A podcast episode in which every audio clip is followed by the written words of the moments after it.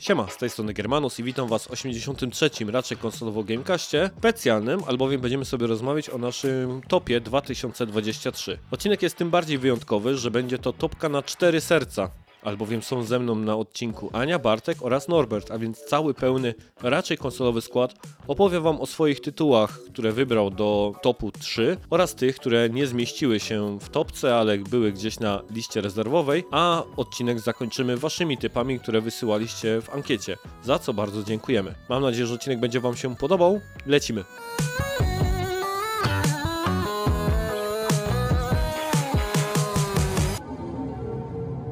No dobrze, no to w takim razie witamy Was serdecznie. Odcinek 83 raczej konsolowo Gamecastu e, w nietypowym gronie, albowiem udało się, udało się zebrać całą ekipę raczej konsolowo, albowiem są ze mną dzisiaj Ania. Wyjątkowo bez synchronizacji. Witam. Bez synchronizacji, zobaczymy jak wyjdzie. Ej, jest Bartek Witam cię. oraz, uwaga, uwaga, jest i Norbert, którego możecie znać z raportu o grach. Siema, siema. Cześć, dzień dobry.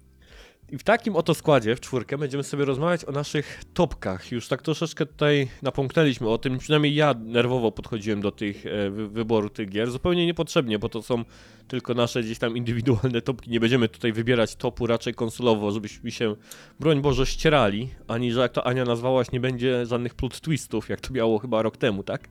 Miejsce. Bo Bartek mnie oszukał wtedy i, i już Poczułaś- od tamtego momentu nic nie jest takie samo. Własnej dupie nie można ufać, słuchaj. Nie, no ludzie, na miłość boską. Wie- o- Odkąd po prostu sięgam pamięcią, zawsze jest coś nie tak, a wy po prostu jakoś e, nie, nie możecie sobie przypomnieć. Zawsze są jakieś problemy na topkach i no sorry, Gregory, nie? To są zawsze prywatne wybory. No.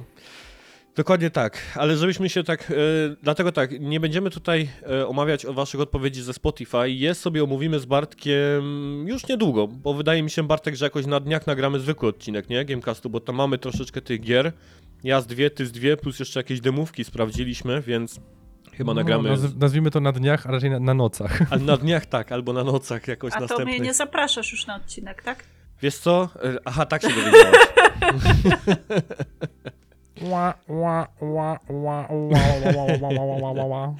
Właśnie, ale skoro um, jakoś tam rozgrzewkę potrzebujemy mieć, to pamiętam Ania, ty zagaiłaś temat już chyba podczas ostatniego Gamecastu gdzie to pytanie zadałaś. Pomyślałem sobie, że na rozgrzewkę możemy sobie o tym porozmawiać. I w sumie Ania, od ciebie chciałem zacząć i zapytać się ciebie, ile gier ukończyłaś w tym roku i jak oceniasz swoją formę? Tak już bez, bez wchodzenia w szczegółów we wszystko, w co Jezu, grałaś, ja ale się ogólnie formę. zastanawiać, do czego ja się zadeklarowałam w poprzednim odcinku, zapomniałam. No. Pamięć o tej rybki normalnie. Ile? 50, jak ostatnio liczyłam, wyszło. Mm. Wow. No, a myślałam, że będzie zdecydowanie mniej. Przez te wszystkie moje perturbacje z mieszkaniem i tak dalej, to Mhm. myślałam, że grałam mniej. A jak zaczęłam liczyć te wszystkie tytuły, to się okazało, że jest ich aż 50. E, Nice. Jak wrzucałam na Twittera podsumowanie, tam było 49, ale potem sobie przypomniałam, że jedną gierkę ominęłam, więc Mhm. koniec końców. e, Ładna 50. liczba. Ładna liczba, ładna E, liczba. No wiesz, no były lata, z gdzie, formy. były lata, gdzie wy, wyciągałam po prawie 80 tytułów, Tak. albo ponad 80 tytułów, ale to były czasy największego przegrystwa chyba u mnie, także I tych słynnych komentarzy, że, które nie, nie, nie dowierzały, e, że potrafisz w tyle grać. Też pamiętam, że takie się pojawiały. to jest... Nie, to teraz już jest niemożliwe, nie? Tak wydaje mi się, że mam coraz mniej sił na to, żeby e, robić sobie maratony po x godzin i zarywać nocki. E, za stara już jestem, chyba starość się wdziera po prostu do mojego życia i e, no nie mam już tyle siły. żeby- 80 gier, matko boska. Nie, no To wiesz, jest- jak ja sobie przypomnę, że Red Deada drugiego zrobiłam w tydzień i wbiłam 60 godzin pracując jednocześnie jeszcze na etat, to przecież to jest niemożliwe, nie? Dzisiaj. Nie, nie dałabym rady na pewno. Nie ma tylu monsterów na świecie, żeby to dzierżyły. Albo żeby pomogły temu. Ostatnio dzieje się tak, że po monsterach w sumie zasypiam i to chyba coś jest nie tak. Może to, No, to- to, to- już No. może być jakiś sygnał, to już coś tak. Jak...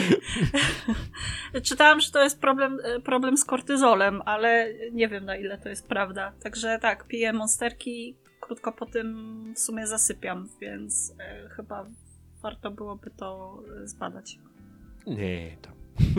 Nie, na coś Przejmuję. trzeba umrzeć, to nasz tak. Przejmujesz, przejmujesz się tam. Dobrze, to teraz tak. Bartek, jak u ciebie? E, czy ty jakoś liczyłeś, ile udało ci się ukończyć gier w tym roku? No raczej.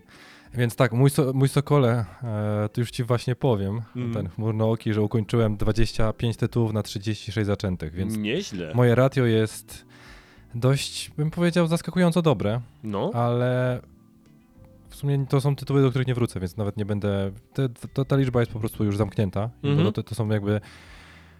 Dobra, nie będę robił spoilerów, ale pewna gra, która ma numer 16 e, w tytule jest na tej liście. coś czuję, że ona się jeszcze dzisiaj pojawi. Natomiast 25 gier mi się wydaje, że to i tak jest całkiem nieźle ja, niż na poprzednie lata. To dużo Nie jest to pograłeś w zły tym roku. wynik przecież, Bartek. No, No, tak, ale było dużo większe polowanie na indyki. E, I to chyba zmieniło dużo w dużej mierze, bo zacząłem się kierować gustem e, panny Anny i pana Michała dużo bardziej, w kontekście, w sensie sugestiami i tak dalej, więc skakałem na przykład w tytuły, które To źle. e, pojawiały się. Dlaczego? Wiesz, muszę cię słuchać dopóki żyjesz. Nie wiem, ile czasu na tym padole nam obu zostało, bo i ciebie, mnie nie lubi genetyka, ciebie nie lubi e, wątroba. tak, energy drinki, więc wiesz, jak, nie wiem, czy to jest Too Fast, Too Furious pod tytułem e, kto prędzej zejdzie, ale może konkurujmy jednak w ilości gier, co? To będzie bardziej zdrowe. zdecydowanie tak. E, nie, no, no powiem, że ja jestem zadowolony e, z tego line-upu, ale jak sobie popatrzyłem na to wszystko, to mówię, polowanie na indyki. To jest polowanie na indyki w dużej mierze i to tytuły takie, które przechodziło się w ciągu kilku godzin. E, I to takie od, od zera do platyny nawet, nie? Czyli ten mój, chyba mówiłem to na samym początku roku, czyli pan gitarzysta i rockowa Mhm. opera. No, to, to jest właśnie ten rodzaj gier, po który w tym roku sięgałem w dużej mierze. Był przeplatany AAA-ami, e, ale przez to, że gry były spójne, e, ciekawe, innowatorskie, to doprowadziło mnie to do zwiększenia właśnie e, ratio zakończenia. Mhm. Bo AAA mają to do siebie, e, na przykład jak, nie wiem, jak Valhalla dwa lata temu, którą grałem przez trzy lata, e, że strasznie trudno mi powiedzieć, czy ja ją ukończyłem, czy ja ją przeszedłem. Mi się wydaje, że nikt nie wie, czy ukończył kiedykolwiek Valhalla, tę Assassin's Creed'a. To jest jedna z wielkich zagadek. Mhm. Norbert, jak u ciebie? I teraz wyjdzie, dlaczego nie miałem problemu z wybraniem swojej top 3, bo u mnie e, bardzo mocny wynik 8 ukończonych. No, to rzeczywiście była Tak. walka o, to, co nam się Mhm, udało tak, ukończyć. tak. Ale Co samo odrzucił. creme de la creme, samo najlepsze.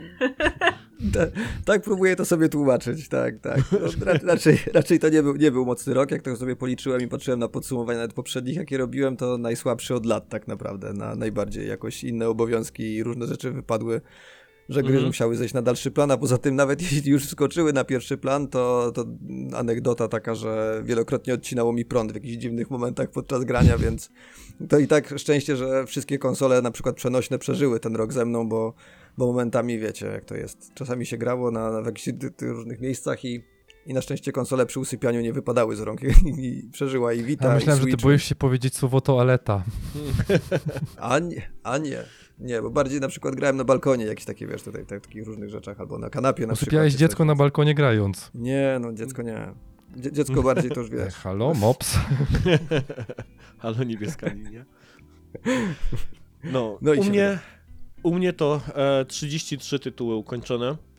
Dokładnie taki sam wynik jak w tamtym roku, choć wydawało mi się, że będzie znacznie gorzej przez różne tam e, te perturbacje, też związane z akurat może nie zmianą mieszkania, ale remontem, gdzie przez e, kilka miesięcy mnie w mieszkaniu nie było, a jeszcze wtedy portala nie, nie miało się e, w łapkach, więc e, wydawało mi się, że będzie znacznie gorzej, ale tak wyszedł całkiem nieźle ten, ten, ten rok. Jestem bardzo zadowolony z tych trzech gier.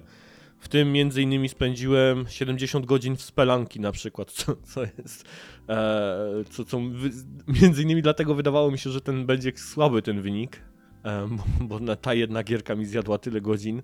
No a potem różne dziwne gry mi zjadły ogrom godzin. Ja chyba też 60 godzin wbiłem w Wild Heartsy, e, właśnie w spelanki 70.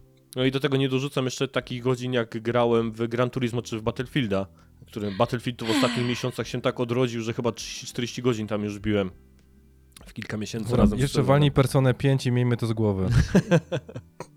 musi, wiesz, jak to takie już ten hashtagi są e, naszych odcinków. E, więc też jestem e, bardziej niż zadowolony e, tak jakby z tego, z tego roku, te 33 gry ukończone. Ale dobrze, skoro się już rozkręciliśmy, to możemy lecieć po naszych topkach. Dla przypomnienia, bo to jest jakoś tak dziwnie zapominane, nie chodzi oczywiście o gry, które koniecznie wyszły w tym roku, ale które ukończyliśmy i które nam się najbardziej podobały. Moja propozycja jest taka, lecimy od właśnie tam trzeciego, drugiego, pierwszego miejsca, zobaczymy jak będzie z czasem, czy honorowe wrzucimy jeszcze, czy nie. E, I moja kolejność proponuję jest taka, żebyśmy rozmawiali. Ania zaczyna, następnie... Dlaczego znowu ja? Ja Nie zawsze zaczynać? zaczynam. Nie. No dobrze, to może wydamy się temu, może damy nowemu się wykazać. Mm. A to nowy jest z nami? Oni nie znają nowszego.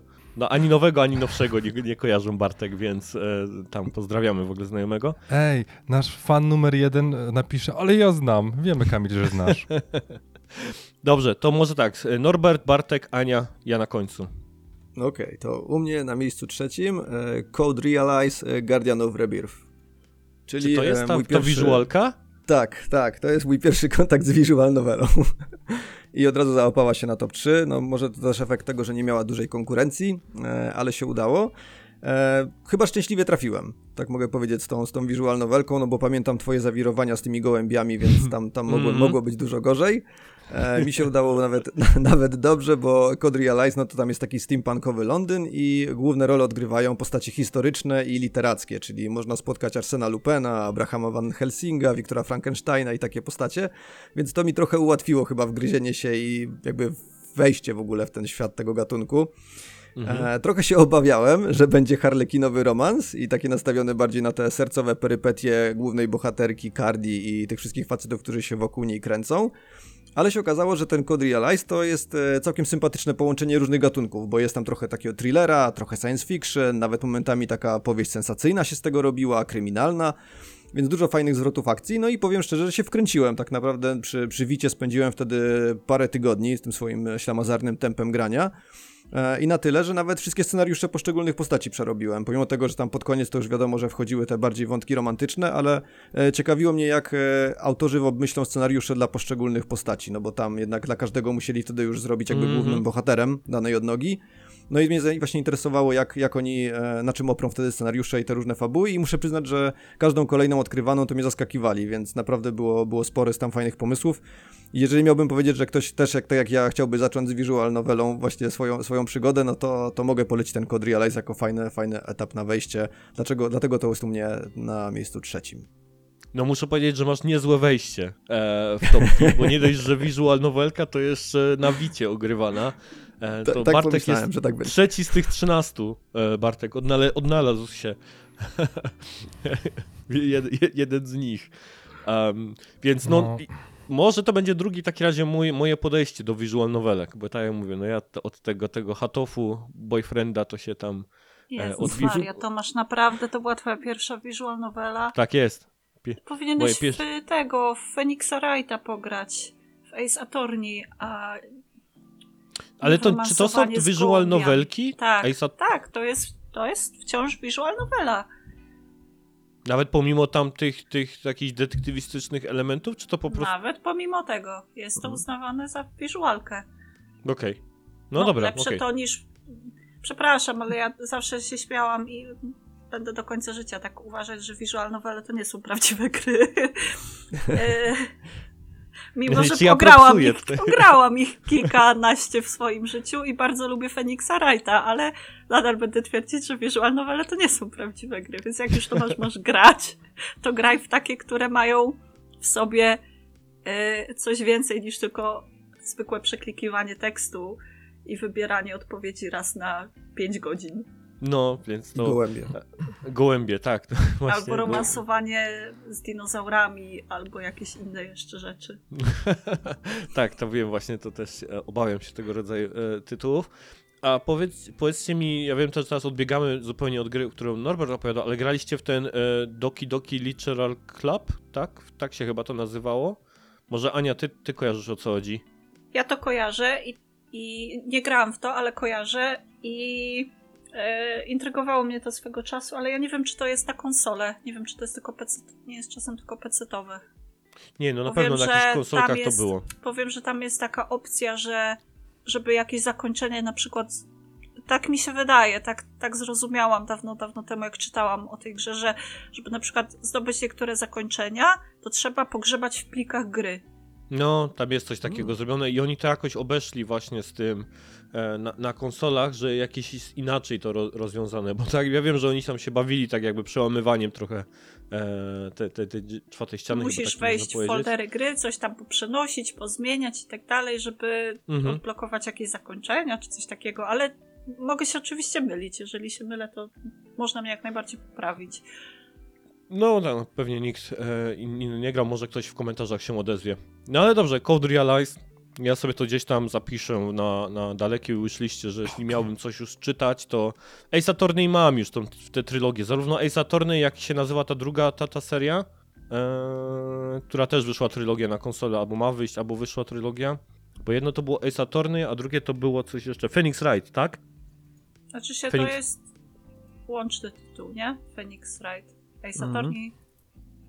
E, Bo właśnie wiem, że jakaś druga trylogia wyszła, właśnie trzech gier, najpierw właśnie tam jako Ace Attorney, a potem chyba wyszła też trylogia Phoenix Wright, nie wiem czy to... Nie, jest tak. Phoenix Wright Ace Attorney Trilogy i potem było The Great Ace Attorney A, Chronicles. I teraz y, za jakieś dwa tygodnie wychodzi kolejna trylogia, kolejny remaster z Mhm. Apollo Justice. Kolejne trzy gry. no okej, dobra. To w takim razie o to mi, to mi gdzieś tam chodziło po głowie. No, więc y, na pewno gdzieś sprawdzę, ale dobra, spoko, dzięki Norbert, to teraz lecimy Bartek, miejsce trzecie u ciebie.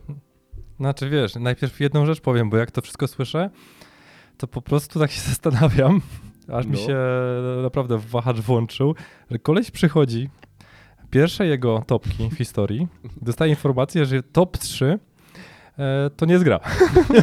Czyli wiesz, po prostu aż się luz w rękach topi i po prostu serduszko tak drugie. bije. Ludzie jeszcze ma drugie i pierwsze miejsce, nie? Dosłajmy mu tak, żeby zapamiętał, żeby nie więcej nie przychodzić, nie? Jeszcze nie wiesz co ma na drugim, a tam planszówka. Tak, bo- Ale ja się tylko. A nie uwzględniamy Jezu, ja, się, planszówek? Ja się tylko śmieję, Bartek. Po prostu. Ale nie, spoko, mam przygotowany na to tekst, wiesz, Pamiętam, jak nie? jeden Bo z moich Pamiętam s- tytuł piosenki jednej. Pamiętam, jak jeden z moich znajomych się chwalił, że o, przeszedłem 120 gier w ostatnim roku. Ja mówię, kurde, co, ma, co ty masz na tej liście? Patrzę, a tam 80 visual novelek, takich odpadów ze Steama, nie? Po prostu najgorszego sortu. I mówię, od tego momentu, nie, visual novele to nie są prawdziwe gry. No, bez przesady. Dobra, to dajmy tą listę od razu, co jeszcze nie jest grą, wtedy jeszcze Norbert może Ojeju, wybrać inne no. z listy ośmiu. Ale to Ej, nie no. było personalnie Kurde. do Norberta przecież, no. Ja się Ale ty musiałeś wsadzić kij w mrowisko. Weź gadaj to swoje ale trzecie musiałem. miejsce, a nie tam Dobra, siejesz e, zamęt. Wracając do mnie, pamiętajcie jak mówiłem, że nie mam AAA? Trochę kłamałem, nie? E, wiedziałam, że będziesz kłamał. życiową. Czyli mamy powtórkę Zaraz- z tak, zeszłego Zaraz roku. powie, pamiętacie jak mówiłem, że mam trzy gry? Mam 12. Nie, mam cztery. Mam cztery. E, mam cztery bo, e, i od razu powiem dwie, które mam na, na trzecim miejscu. To są dwa indyki. U. Jeden z tego roku, drugi dodałem, bo zastanawiałem się właśnie, czy dodać e, grę z poprzedniego roku, którą ogrywałem w tym, ale powiem ją na głos, bo udaje mi się, tyle z czasu w nich spędziłem obu e, i tak dobrze się bawię, że moim zdaniem to jest właśnie top 3. Pierwsza to jest Dave the Diver, o którym mówiliśmy na poprzednim odcinku, druga to jest Inscription, które Mhm. E, przeszedłem chyba trzy razy na Macu, na PC i na, e, na konsoli, bo ta gra mnie tak, e, tak bardzo bawiła i tak dobrze mi e, zajmowała czas. I czemu? E, tak de facto pierwsze, bo Inscription ma ten fenomenalny klimat, e, który mnie trzyma. Nawet jakbym miał pierwszy akt, to ten pierwszy akt by spowodował, że chciałbym grać w tę grę wielokrotnie dłużej. Pomimo, że te dialogi są wcale nie, E, I ten storytelling nie jest jakoś bardzo interesujący w tym wszystkim. Nawet bym powiedział, że trochę przerąbany, ale sam gameplay trzymał mnie w tym wszystkim i powodował, że powracałem. Mhm. E, I tak właśnie miałem takie uczucie, e, że nie da się stamtąd uciec od tego. Dzięki temu właśnie wracałem, że coraz bardziej chcę, pomimo że ten klimat był taki bardziej mroczny, chociaż nie horrorowy. E, I trochę właśnie to podobieństwo do dziś mam takie wrażenie, że to samo uczucie miałem w przypadku Resident Evil 7. Czyli pomimo, że nie było to jakiegoś górnego lotu e, fabularne i tak dalej, ale sam sposób rozgrywki i sama, samo to podejście tak trochę innowacyjność w tym wszystkim. E, Mogę mówić o tym spoilerze, czy znowu będę przepraszał o tych aktach? Lepiej nie, no, powiem, wiesz, więc już nie powiem raz cię znienawidzili słuchacze, więc... No, no, znaczy oni dalej mnie nienawidzą, ja tylko nie chcę zwiększać tej puli, nie? I to jest jakby ta pierwsza, cze- pierwsza część mojej wypowiedzi. Druga część jest Da- Da- David the Diver. Eee, I no właśnie to jest ten fenomen, że dalej w tę grę, e, ten tytuł ogrywam. Myślałem, że skasowałem save'a e, przy przenoszeniu pomiędzy konsolkami, pomiędzy konsolą Michała a moją, ale okazało się, że, e, że mają save'y w chmurze. Nintendo i ma save'y w chmurze? ona, Tak. E, Nie, on, oni mieli, e, jak masz online'a, ale ci mieli akurat w chmurze ci e, ichniejsi, nie? W sensie twórcy tej gry, nie? A. Że założyli, że skoro ludzie będą grali w demo i to demo może być przenaszalne, to automatycznie przy próbie przenoszenia pomiędzy konsolkami mi powiedziało, że need ready. To się popłakałem, że tyle godzin poszło, panie, Mhm. będzie grał od nowa. Przychodzę do domu, stwierdziłem, no to skoro trzeba zacząć nagrać od nowa, to sobie włączę. Mhm. I okazało się, że save przeżył. E. Więc ta gra jest dalej mega grywalna. To połączenie właśnie kilku stylów, bo na początku to jest niby gra prosta, zręcznościowa, ale dalej taka relaksująca. E, czyli wiesz, nurkowanie, łowienie ryb i tak dalej, e, a z drugiej strony to robienie sushi, ale potem dochodzą różne aspekty, można robić optymalizację, można kombinować, co ci daje mniejszą lub większą przyjemność. Ja dalej uważam, że zatrudniłem kolesia, który mi trzech szan, ale jakoś to tarcie chrzanu było spoko, nie? Więc e, kombinuję jakby go, nie no żartuję, nie zwolnię gościa. Wchodzi, fajny typ chodzi w masce chyba. On chodzi w masce albo chodzi ten, ten drugi to jest. Oni są, wszyscy po magierze są odczesani, tak jakby widać po prostu, że kogo warto zatrudnić. Mhm. E, widzisz kolesia o słabych stacach, ale który ubiera się jak luchador. No przecież ewidentnie chcesz go Instant. zatrudnić, nie? No bo Instant zatrudnienie. Dokładnie, nie? Jakbym razu. prowadził firmę IT, to to, było, to Tak. był no-brainer, nie? Jakby Potrafisz programować? do mnie Nie, ale wyglądasz jak luchador. To, ewidentnie, stary, no przecież to jest odpowiednia motywacja, nie? Skoro są firmy, które chwalą się e, środowymi, e, nie wiem, tam owocowymi środami, czy tam lodowymi środami, bo jak środa to lodo, e, no Tak, tak, tak, wiemy, tutaj dzień. mówił, bo nam wbiją. Czego? No, ale właśnie ten klimat, to wszystko, co się dzieje, ten mystery, który jest pod spodem, który można, można odkrywać w tym wszystkim, to jest coś, co powoduje, że przepraszam za stwierdzenie dalej, że chce się wejść w głębiej e, w ten tytuł i zobaczyć, co innego ma do zaoferowania. Mhm. I tam są zaskakujące, że nawet idąc głębiej, to gra nam podrzuca minigierki, które możemy wziąć lub nie. Jezu, wyścigi koników morskich. No, kto na to wpadnie? No ktoś naj, najprawdopodobniej po dużej ilości alkoholu. No tak, Więc tego rodzaju więcej alkoholu twórcy. Tak, więcej alkoholu. No, ale i- Wiem, jak ratować branżę. tak jakby... y, tak, tak, ratowanie, tak, dokładnie, zwalniając ludzi. E, więc wracając do tego tematu, i prze, przez to, że jest niby ten motyw główny i te dodatkowe gry i przyciąganie tego tytułu jest bardzo duże, to dlatego te oba tytuły po prostu dla mnie są równoważne, bo y, czuję, że one są na tej samej jakby e, szalce, jeżeli chodzi o, o, o to, co mi dały w tym roku. Okej. Dobrze, no to Aniu. Trzecie miejsce. E, Ja miałam problem, żeby wybrać to, te, te, to moje top 3, e, bo w zeszłym roku miałam całą masę fantastycznych tytułów, przy których się niesamowicie dobrze bawiłam i które siedziały w mojej głowie przez długi, długi czas. E, No ale udało się ostatecznie. Coś musiało wypaść, e, niestety.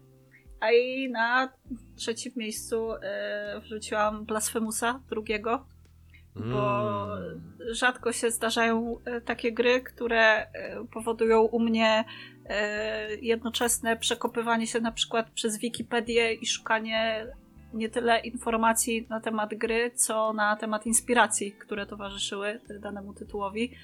A pamiętam, że właśnie przy drugim Blasfemusie spędziłam masę godzin czytając o architekturze hiszpańskiej, tak, która, na, na której wzorowali się twórcy. Zresztą, no to wiadomo, hiszpańskie studio, które wyciągnęło ze swojej kultury i ze swojego dziedzictwa naj, najlepsze rzeczy. E, No, też te straszne, tak, bo nie ukrywajmy, Mhm. inkwizycja nie była fajna, e, ale mm, inkorporowali e, naprawdę kawał e, swojej historii i wykonali masę dobrej roboty, e, żeby to e, intrygowało i no tak naprawdę zachęcało też do jakiejś e, eksploracji we własnym zakresie, nie? Tego tematu. Już pomijam fantastyczny gameplay e, i to, że to jest jedna z lepszych Metroidvanii, w jakie grałam. Także wydaje mi się, że zasłużenie to trzecie miejsce. Mhm. Kto wie, może sobie w tym roku tę edycję specjalną sprawię, bo ona też wychodzi chyba w lutym. W najbliższym, jakoś tak w, w, na początku tego roku. Wydaje mi się, że będzie wychodziła edycja specjalna Blasfemusa II. Jak ktoś jeszcze nie grał, to niech zagra, bo jest, Mhm. to jest naprawdę świetna gra. No, ja nie wiem, czy my już na tym na odcinku rozmawialiśmy, ale pewnie nie trzeba grać w jedynkę przed dwójką, nie? Tak z jakichkolwiek powodów, czy coś cię omija. Nie, nie trzeba. Można od dwójki na przykład zacząć. Można, jak najbardziej. Aczkolwiek, no, e, są tam miejscówki, które się zmieniły względem pierwszej części i te ewolucje e, warto jednak zobaczyć. Mhm. Ale No, też wydaje- ewolucję, ewolucję gameplayową, nie? No bo mm, pierwsza część była według mnie bardzo trudna. Znaczy może nie bardzo trudna, trudna, po prostu trudna. E, I y, twórcy... Wydawało mi się, że już się nie da dorzucić nic do tej gry, żeby uczynić ją lepszą, ale zmiany, które zostały wprowadzone w drugiej części e, doprowadziły do tego, że mi się grało w drugą część przyjemniej. I, I wygodniej, a miałam taką samą satysfakcję z pokonywania przeciwników jak w pierwszej części. Mhm. Super, no ja na pewno też gdzieś na liście tej mojej do ogrywania mam. Zre- Zresztą, e, o czym to, co mi się to ostatnio pokazywało? Jedynka chyba. Mówiłem Norbertowi o tych powiadomieniach z PlayStation Store'a. Tam chyba 10 na dzień A dostawałem. pewny, że to i- nie jakiś kult ci to pisał? Na przykład Nie mam- Kościół? nie wiem co, ale- Blasphemous? mam, mam masę gier na tej liście życzeń tam na PlayStation Store i dużo było promocji, ale ten Blasphemous po prostu co tylko od ją od, odznaczyłem, to czy na konsoli, czy na telefonie, to dostawałem ciągle powiadomienia o tym, że jest w promocji, jakbym, jakbym zapomniał Mi przedostatnio się gdzieś tam. ostatnio skończyło miejsce na liście życzeń i musiałam usuwać, przemyśleć jeszcze raz swoje potencjalne zakupy i pousuwać to, czego nie. Wow, chcę nie wiedziałem nawet, że jest możliwość, że się miejsce Myślę, kończy. że się da. No, Jest, no. Ona chyba jest około 100 pozycji. Nie, nawet chyba nie 100. Wydaje mi się, że mniej tych pozycji jest na liście. Policzę Jesus Christ. ci powiem. ty kończysz Jest 50 gier w roku miejsce. i jeszcze masz 100 na, na liście zakupów. To jest masakra. No, no. No bo ja mam taką tą, tą swoją stronkę, na której y, są wszystkie premiery gierkowe na dany miesiąc i zawsze sobie tam zaznaczam i potem po jakimś czasie, jeżeli, nie wiem, nie dostanę promki albo sobie nie kupię danej gry, to wrzucam ją na wishlistę, nie? Mhm. I, I takim sposobem ta, ta moja lista pęcznieje w dramatyczny po prostu sposób. No, masakrycznie. Ale dobrze wiedzieć, że jest tam jakieś tam skończone miejsce e, na, na tej liście.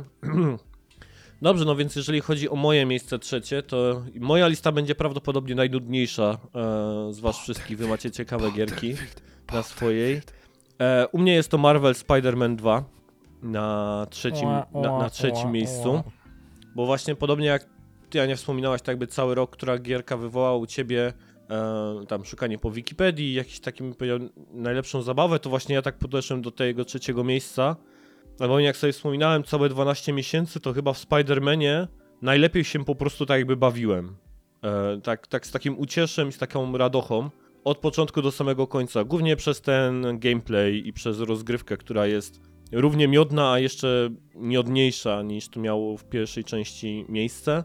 Więc bawiłem się przy nim fantastycznie od samego początku do samego końca. Ja nie jestem jakimś tam wielkim Marvelowcem i, i fanem tam. Dzisiaj na przykład usłyszałem, że jakiś zaszód wobec tej gry, że nic nie tłumaczy, dlaczego Venom nazywa się Venom i że, że to jest jakiś tam minus e, dla całej gry. E, natomiast no ja, ja, ja może nie jestem aż tak, bym powiedział, za, zaawansowany wiedzą, żeby mi tego rodzaju rzeczy przeszkadzały e, w grze o Spider-Manie. Więc skupiając się tylko i wyłącznie na tym, to bawiłem się absolutnie genialnie. E, Miles Morales jest super Spider-Manem. Od, już przy tym dodatku standalone już go bardzo polubiałem jako głównego bohatera, ale tutaj po tej drugiej części to jeszcze bardziej urósł dla mnie. No i trzeci powód, jaki sobie tutaj wypisałem, to jakby dlaczego to miejsce trzecie, to jest to, że wiele tych tematów, które się pojawiały tam w tym Spider-Manie, bardzo mocno ze mną tak jakby wchodziły w rezonans.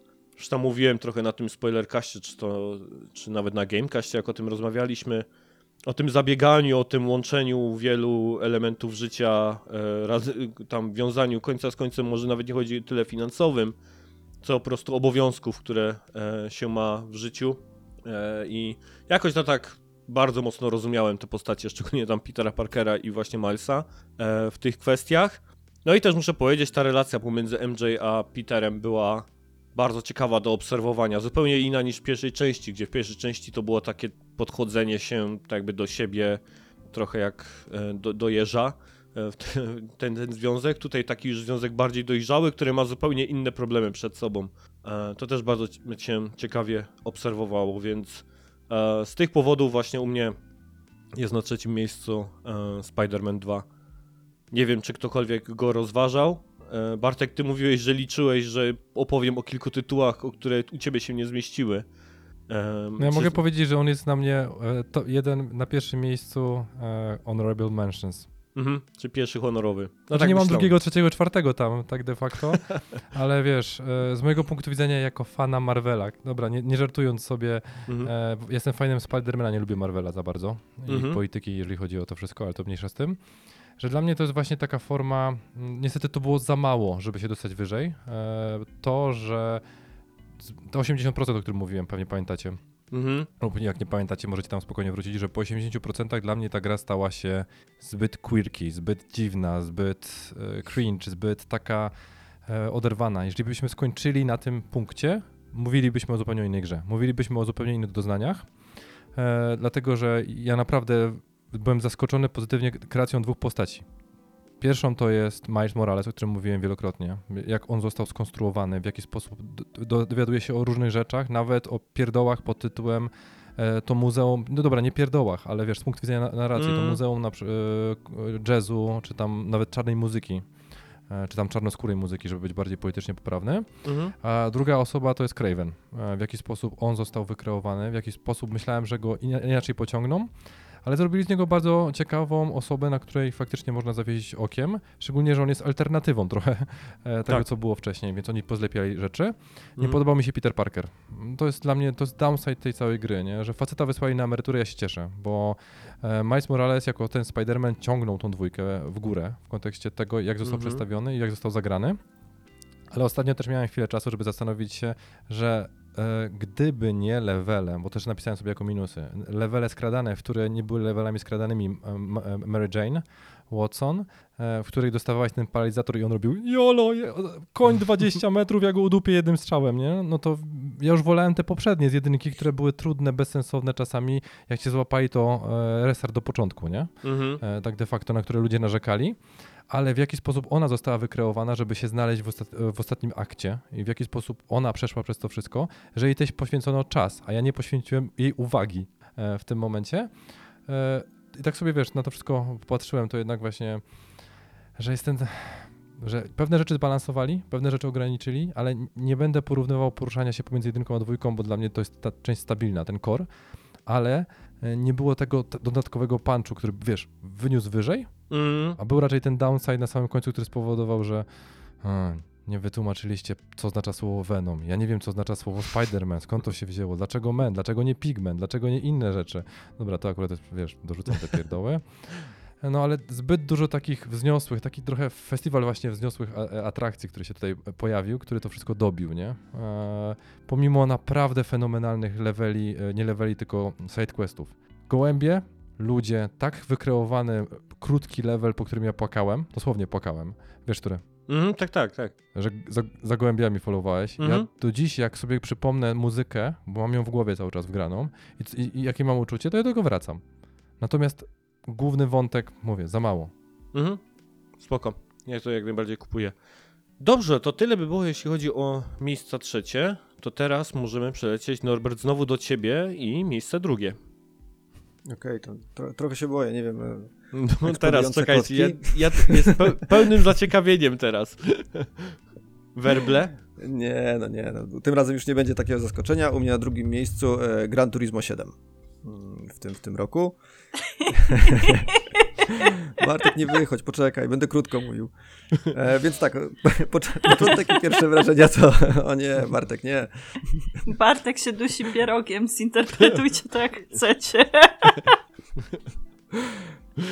nie. Nie wiem, czy jestem w stanie kontynuować po tym, co zobaczyłem. Wow. A to był naprawdę duży pieróg. Tak. Zosta- Oj, to teraz słuchacze. Ma... Wow. Nie wiem, jak to interpretować. Coraz dziwniej się robi. Może Norbert mów po prostu, dobrze? Nie przerywaj, Tak. mów cały ciągle. Po, postaram się. Nie po- Nie pozwalaj Postaram na jakiekolwiek sygnały. To tak. On no jest to, nowy. To więc e, wracając do Gran Turismo 7, może, bo co próbował nam Mhm. przerwać ten pieróg i ten krasnal. E, więc początek u mnie był tylko ok, tak naprawdę, bo to było stare, dobre Gran Turismo z kartonowymi kolizjami i kosmetycznym modelem zniszczeń, tak sobie pomyślałem, ale też jednym dużym świętem motoryzacji. No i tak na początek to bez jakiegoś tam specjalnego szału, ale potem z każdą kolejną godziną tak naprawdę zacząłem się coraz bardziej w to wkręcać, no i to ta siódemka zaczęła mnie zachwycać tak naprawdę swoimi momentami. E, graficznie, Graficznie przede wszystkim wyglądało to momentami super, jak na przykład podczas nocnych zmagań i czy tam jakiś o zmierzchu, bo, bo takich rzeczy w grach wyścigowych nie widziałem, więc to jest coś, co taki krok do przodu, e, bo miałem okazję ograć nawet takie tytuły wyścigowe, nie wiem, z PAK trójki, czwórki w jakimś ostatnim czasie i, i wiedziałem tam z czym mogę to porównać, no i tego, tego co pokazuje Gran Turismo 7 nie widziałem wcześniej tak naprawdę, więc to dla mnie naprawdę rzeczywiście Polyphony zrobiło tutaj krok do przodu. E, Potem jeszcze pojawiła się Sophie, e, więc jako sztuczna inteligencja tutaj zrobiła niesamowitą robotę i pokazała, czego możemy się spodziewać od gier wyścigowych w przyszłości. No i ubaw jest niesamowity z tym wszystkim. Ale to chyba za co najbardziej mi się spodobało to Gran Turismo 7 w tym momencie i dlaczego nadal sobie tak jeszcze w to pogrywam, no to jest e, to, że mnóstwo tam jest zawartości i takiej różnorodnej tej zawartości, że to są nie tylko ściganie się, ale też e, można pobawić się w licencjach, e, są te rozmaite misje, mm, e, jest Music Rally, które tak naprawdę wyglądało po prostu jako mały, śmieszny bajer, jak oni to zapowiadali, a się okazuje, że rzeczywiście ta jazda do takich odpowiedniej jakiejś ścieżki dźwiękowej, czy na przykład muzyki klasycznej robi niesamowitą robotę. To jest coś tak relaksującego i dającego tyle frajdy, że aż, no, jeżeli ktoś tego, jeżeli ktoś tylko o tym słyszy, to na pewno nie może się dziwić, ale jak już zagra i to, to się o tym przekona, no to rzeczywiście robi robotę.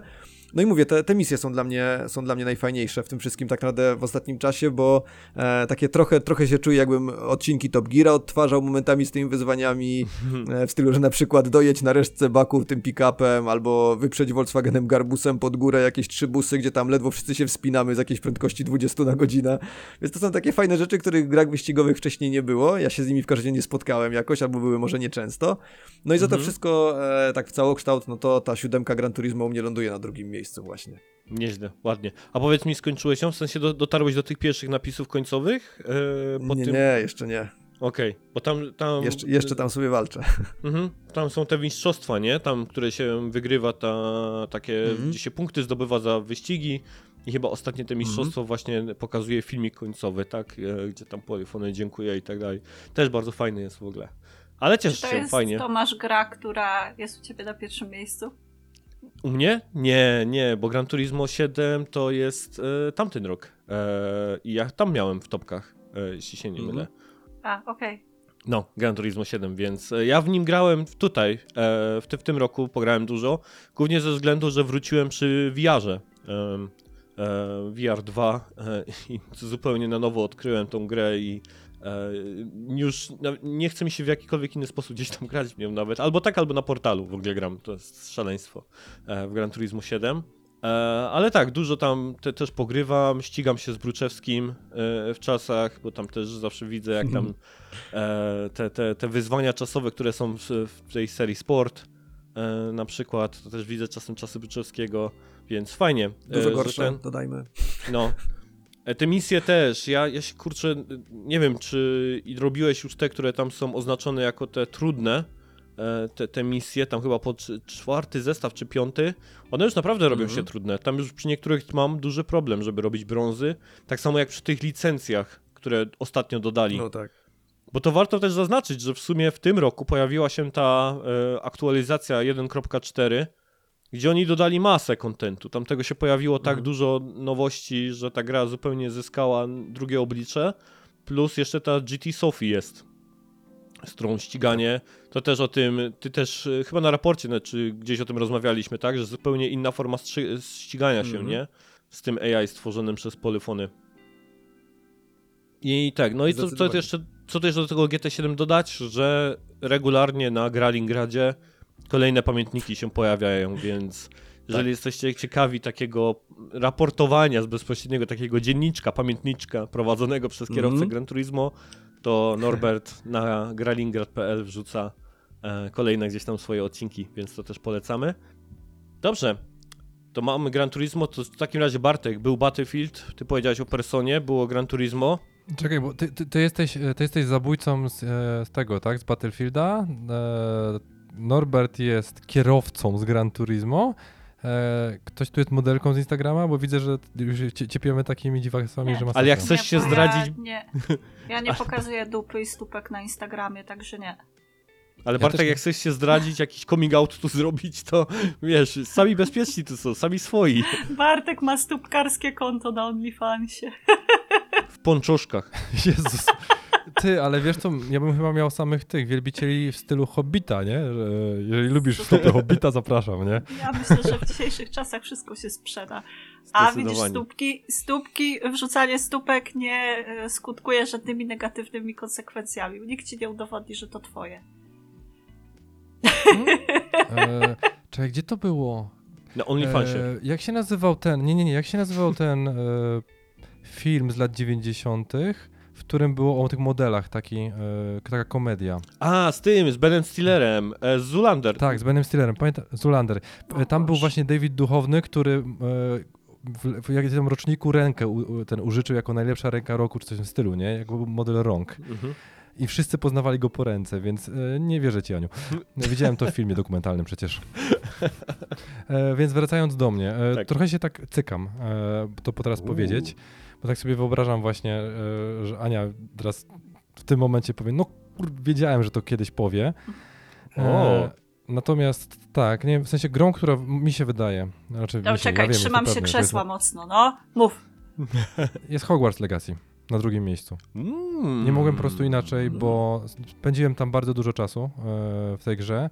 Sprawiła mi bardzo dużo radości, chociaż wiesz, to jest dalej abracadabra, czary i magia i tak tam e, rzeczy. Natomiast wiesz, ja jestem jednak fanem J.K. Rowling i e, trochę nie ulegam temu biasowi e, tego, w jaki sposób ona się komunikuje.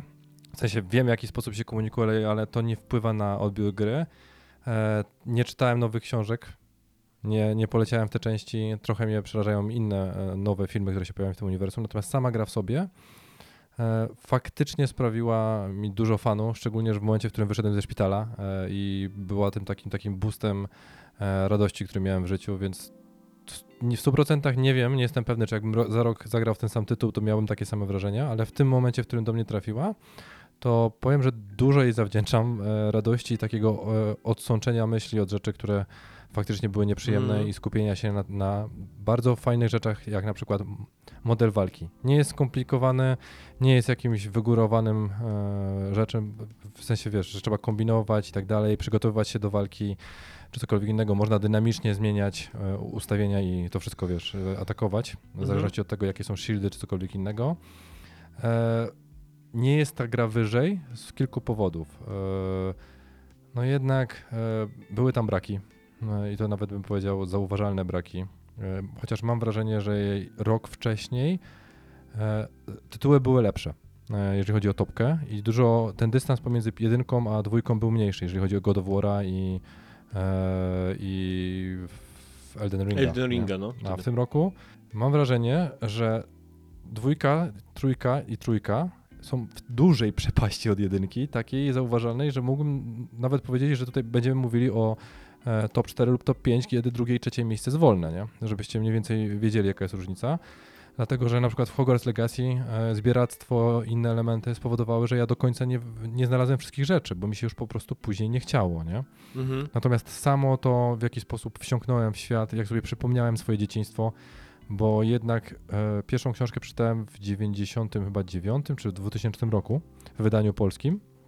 Ja wszystkie książki przeczytałem, ja wchłaniałem je. Nawet chyba pamiętam, że stałem pod księgarnią, nie, nie, nie ubrany w wizarda, żeby nie było, e, bo nie, że nie chciałem, tylko nie miałem, e, więc pewnie jakbym miał, to bym poszedł jak porąbany, bo naprawdę w ten świat wnikałem, lub, lubiłem to wszystko, w jaki sposób on jest kreowany, pomimo, Mhm. że no to wiesz, to jest dalej w jakimś stopniu kopia innych i klisze innych. I tak samo jest w tej grze, nie, ale to mówię, to jest moje top bezdyskusyjne, mogłem sobie usiąść i jak sobie przypomniałem, że w tym roku i w tym momencie grałem w Hogwarts Legacy, to musiałem ją gdzieś umieścić, po prostu czułem taką potrzebę, że ona się musi znaleźć w mojej topce. Spoko. Wydaje mi się, że wśród wielu osób to gdzieś tam się w tej topce pojawiło. E, We wszystkich topkach ta gra się praktycznie pojawiła poza The Game Awards, co jest niezmiernie dziwne, e, że gra się zupełnie tam nie pojawiła w żadnej kategorii. Ale wie, czekaj, bo jest jeszcze walny spoiler, że w 2024 roku będę ogrywał e, Baldur's Gate 3 i Alana Wake'a e, 2, więc może być po prostu, jak to się mówi, e, odsunięte goty 2023 u mnie zaraz się A, okaże. myślałem, że chcesz od razu dzisiaj nagrać też przy okazji tego ty na przyszły rok po prostu z tego powodu. Nie, możemy sprawdzić po prostu. Wróćcie za rok, jak już Norberta nie będzie, e, a ja będę... Bartek! Co? No, Okej. w sensie, no, dobra, z Norbertem żartuję, e, ale nie, możemy po prostu sprawdzić, czy faktycznie tak będzie. E, czy to jedno się zgadza z drugim. W sensie, czy Norberta nie będzie? No, sprawdzimy. Czyli, że mnie nie będzie. A, no sprawdzimy, okej. No, dobra, dobra. No, modelka z Instagrama cię przysiądzie. Na pewno nie. Aniu, miejsce drugie? E, W tym miejscu miało być Lies of P, ale Miało. zostało z hukiem wyrzucone przez e, ostatnią grę, w jaką grałam w 2023 roku, czyli przez Mm. Alana Wake'a. A, Tak, e, mój prezent sylwestrowy okazał się najlepszą, najlepszą rzeczą, jaką mogłam sobie sprawić. E, Zrobiłam platynę w 4 dni, e, Czyli przeszłaś grę w nowym roku? ale zaczęłam, e, zaczęłam w zeszłym i wywarła ona na, na mnie na tyle e, duże wrażenie. I ostatnio też się e, śmiałam, że e, moje funkcjonowanie ostatnio to jest, to są dwie fazy.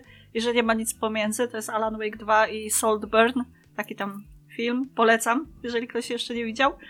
I nie ma nic pomiędzy. To jest tylko Saltburn i Alan Wake i mój TikTok jest po prostu em, spersonalizowany tylko i wyłącznie pod względem tych dwóch rzeczy. Na zmianę są memy i edity z tych dwóch, z tych dwóch mediów i em, kurczę, no chciałabym, żeby Old Gods of Asgard ruszyli w trasę koncertową właśnie jako Asgardczycy, a nie jako Poets of the Fall. Bo jako Poets of the Fall dość często koncertują nawet u nas w kraju, natomiast trasy takiej stricte z muzyką giereczkową nie, chyba nie robili. I ten występ na Game Awards był jedynym występem na żywo, jaki zaprezentowali. A szkoda, bo myślę, że to byłby teraz dobry moment, żeby ruszyć w trasę z muzyką Salana Wake'a, z Control e, i, i ugrać trochę oni robią- na tym, nie? Oni robią więcej niż ten jeden utwór te, e, do tej gry? E, Całe no soundtracki mają- przygotowane? Mają Czy jak to jest? tych kawałków. Aha. Mają, no. Dobra, ja myślałem, że to tylko ten jeden utwór po prostu nagrali do gry, że, że ten, mm, ten musicalowy, tak? Nie, nie. Z Alana Wake'a jest kilka kawałków. No, z Control chyba jest ten jeden, ale no dałoby się z tego koncert mały zrobić, zwłaszcza, że oni e, te swoje normalne koncerty też dają chyba na tylko 10 czy tam 12 utworów, więc e, mogliby giereczkową trasę też bez problemu puścić, jak mi się wydaje. E, także Alan Wake, o Boże, cuda, cudowna gra i e, tak trzymająca suspens i tak strasząca y, w odpowiednich momentach. Mm, Nie mówię, że gacie do zmiany, ale momentami było ciężko. Mhm. I kurczę, no jest mi szkoda, że to już się skończyło. Mhm. Że znowu teraz trzeba będzie czekać na kolejną grę od nich. E, pewnie ze 2-3 lata. No, No, coś ale- takiego. Będzie Control 2. Yy, także nie mogę się już doczekać.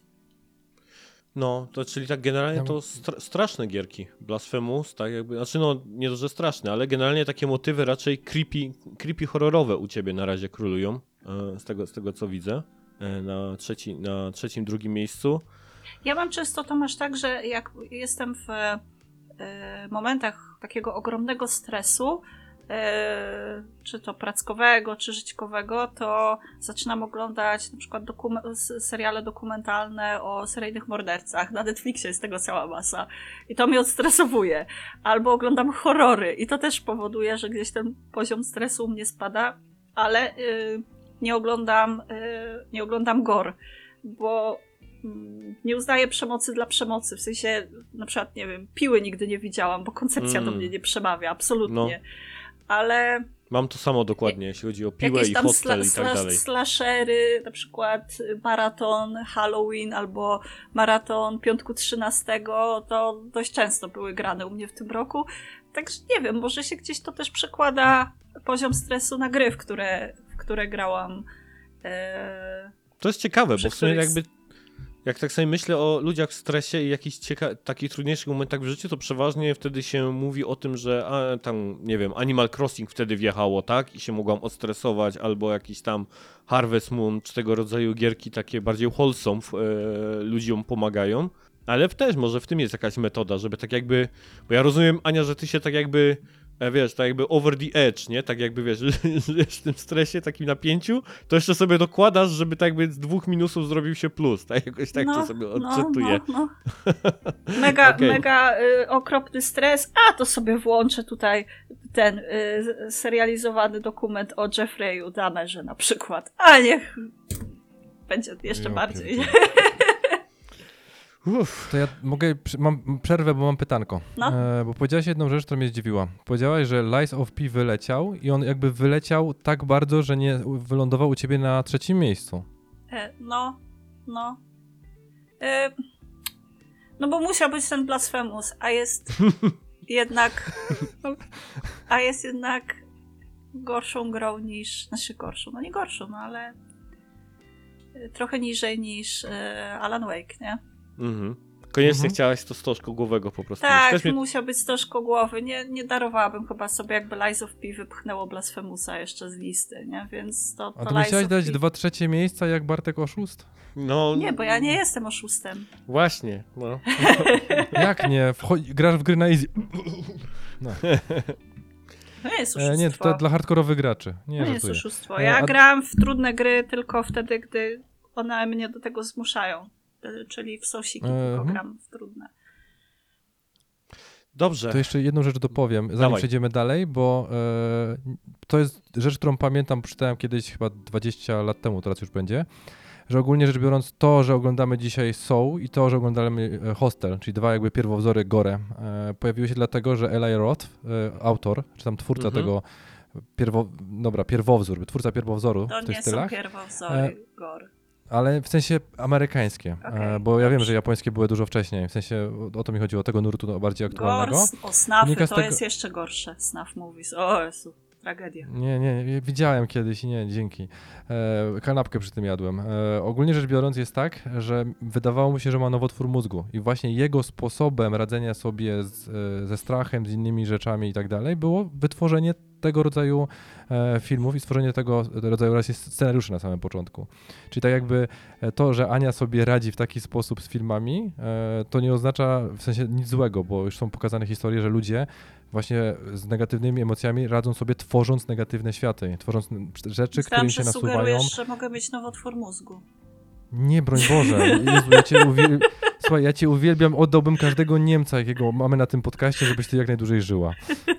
Muszę powiedzieć, że w takie rejony te topki zachodzą przy każdym gdzieś tam grze omawianej, że poznajemy z siebie lepiej, tak muszę powiedzieć. Nie, ale faktycznie naszej- oglądanie, No oglądanie horrorów y, czy, czy właśnie dokumentów Mhm. o seryjnych mordercach, gdy jestem w takim naprawdę już głębokim, głębokim stresie, y, może nie, że mnie rozładowuje, ale pomaga mi trochę funkcjonować Mhm. normalniej, nie? To jest dziwne, ja wiem. I już wiele osób mi zwraca uwagę, że to nie jest normalne i że może powinnam się leczyć, ale. Nie, no, zmień znajomych, bo ja ci powiem, że to jest normalne. No, zupełnie normalne. A właśnie dlaczego ja tak w sumie o tym napominam? Bo może są osoby, które też borykają się z czymś i przeważnie dostają odpowiedzi w stylu zagraj w Animal Crossing, a może trzeba spróbować zupełnie innego podejścia i może to pomoże, więc dlaczego nie? Może komuś się przyda e, ten sposób czy ta rada. Why not? Dobrze, tylko to teraz tak. oglądajcie, Nie oglądajcie ludzkiej stonogi ani takich tam. Też to widziałem, spoko dokument. Też z kanapką, Też czy jak? Bartek? No właśnie. te- Nie, powiem, że lepiej to jest wykonane w South Parku. No Jezu. Tą To wersję. jest odcinek o Macu i o licencji, nie? O Apple'owych licencjach, więc to Nie. dużo bardziej polecam niż ludzką Stop it. A są trzy części chyba. Moje miejsce drugie natomiast to Final Fantasy temat. 6. E, jakby się ktoś tak zastanawiał. To... A, bo szesnastka na pierwszym, no tak. No. Kurwa, ale miałem zawał. 1900, Nie, Boże. 1994 rok, gra została wypuszczona. Ogrywałem ją w tym roku na e, PSP, zamykając też moją podróż po tych korzeniach Finali, bo to był ostatni z tytułów, który nie grałem nigdy. I jestem pod niesamowitym wrażeniem tego, co e, zrobiła ekipa z Squaresoftu, e, od wtedy jeszcze Squaresoftu.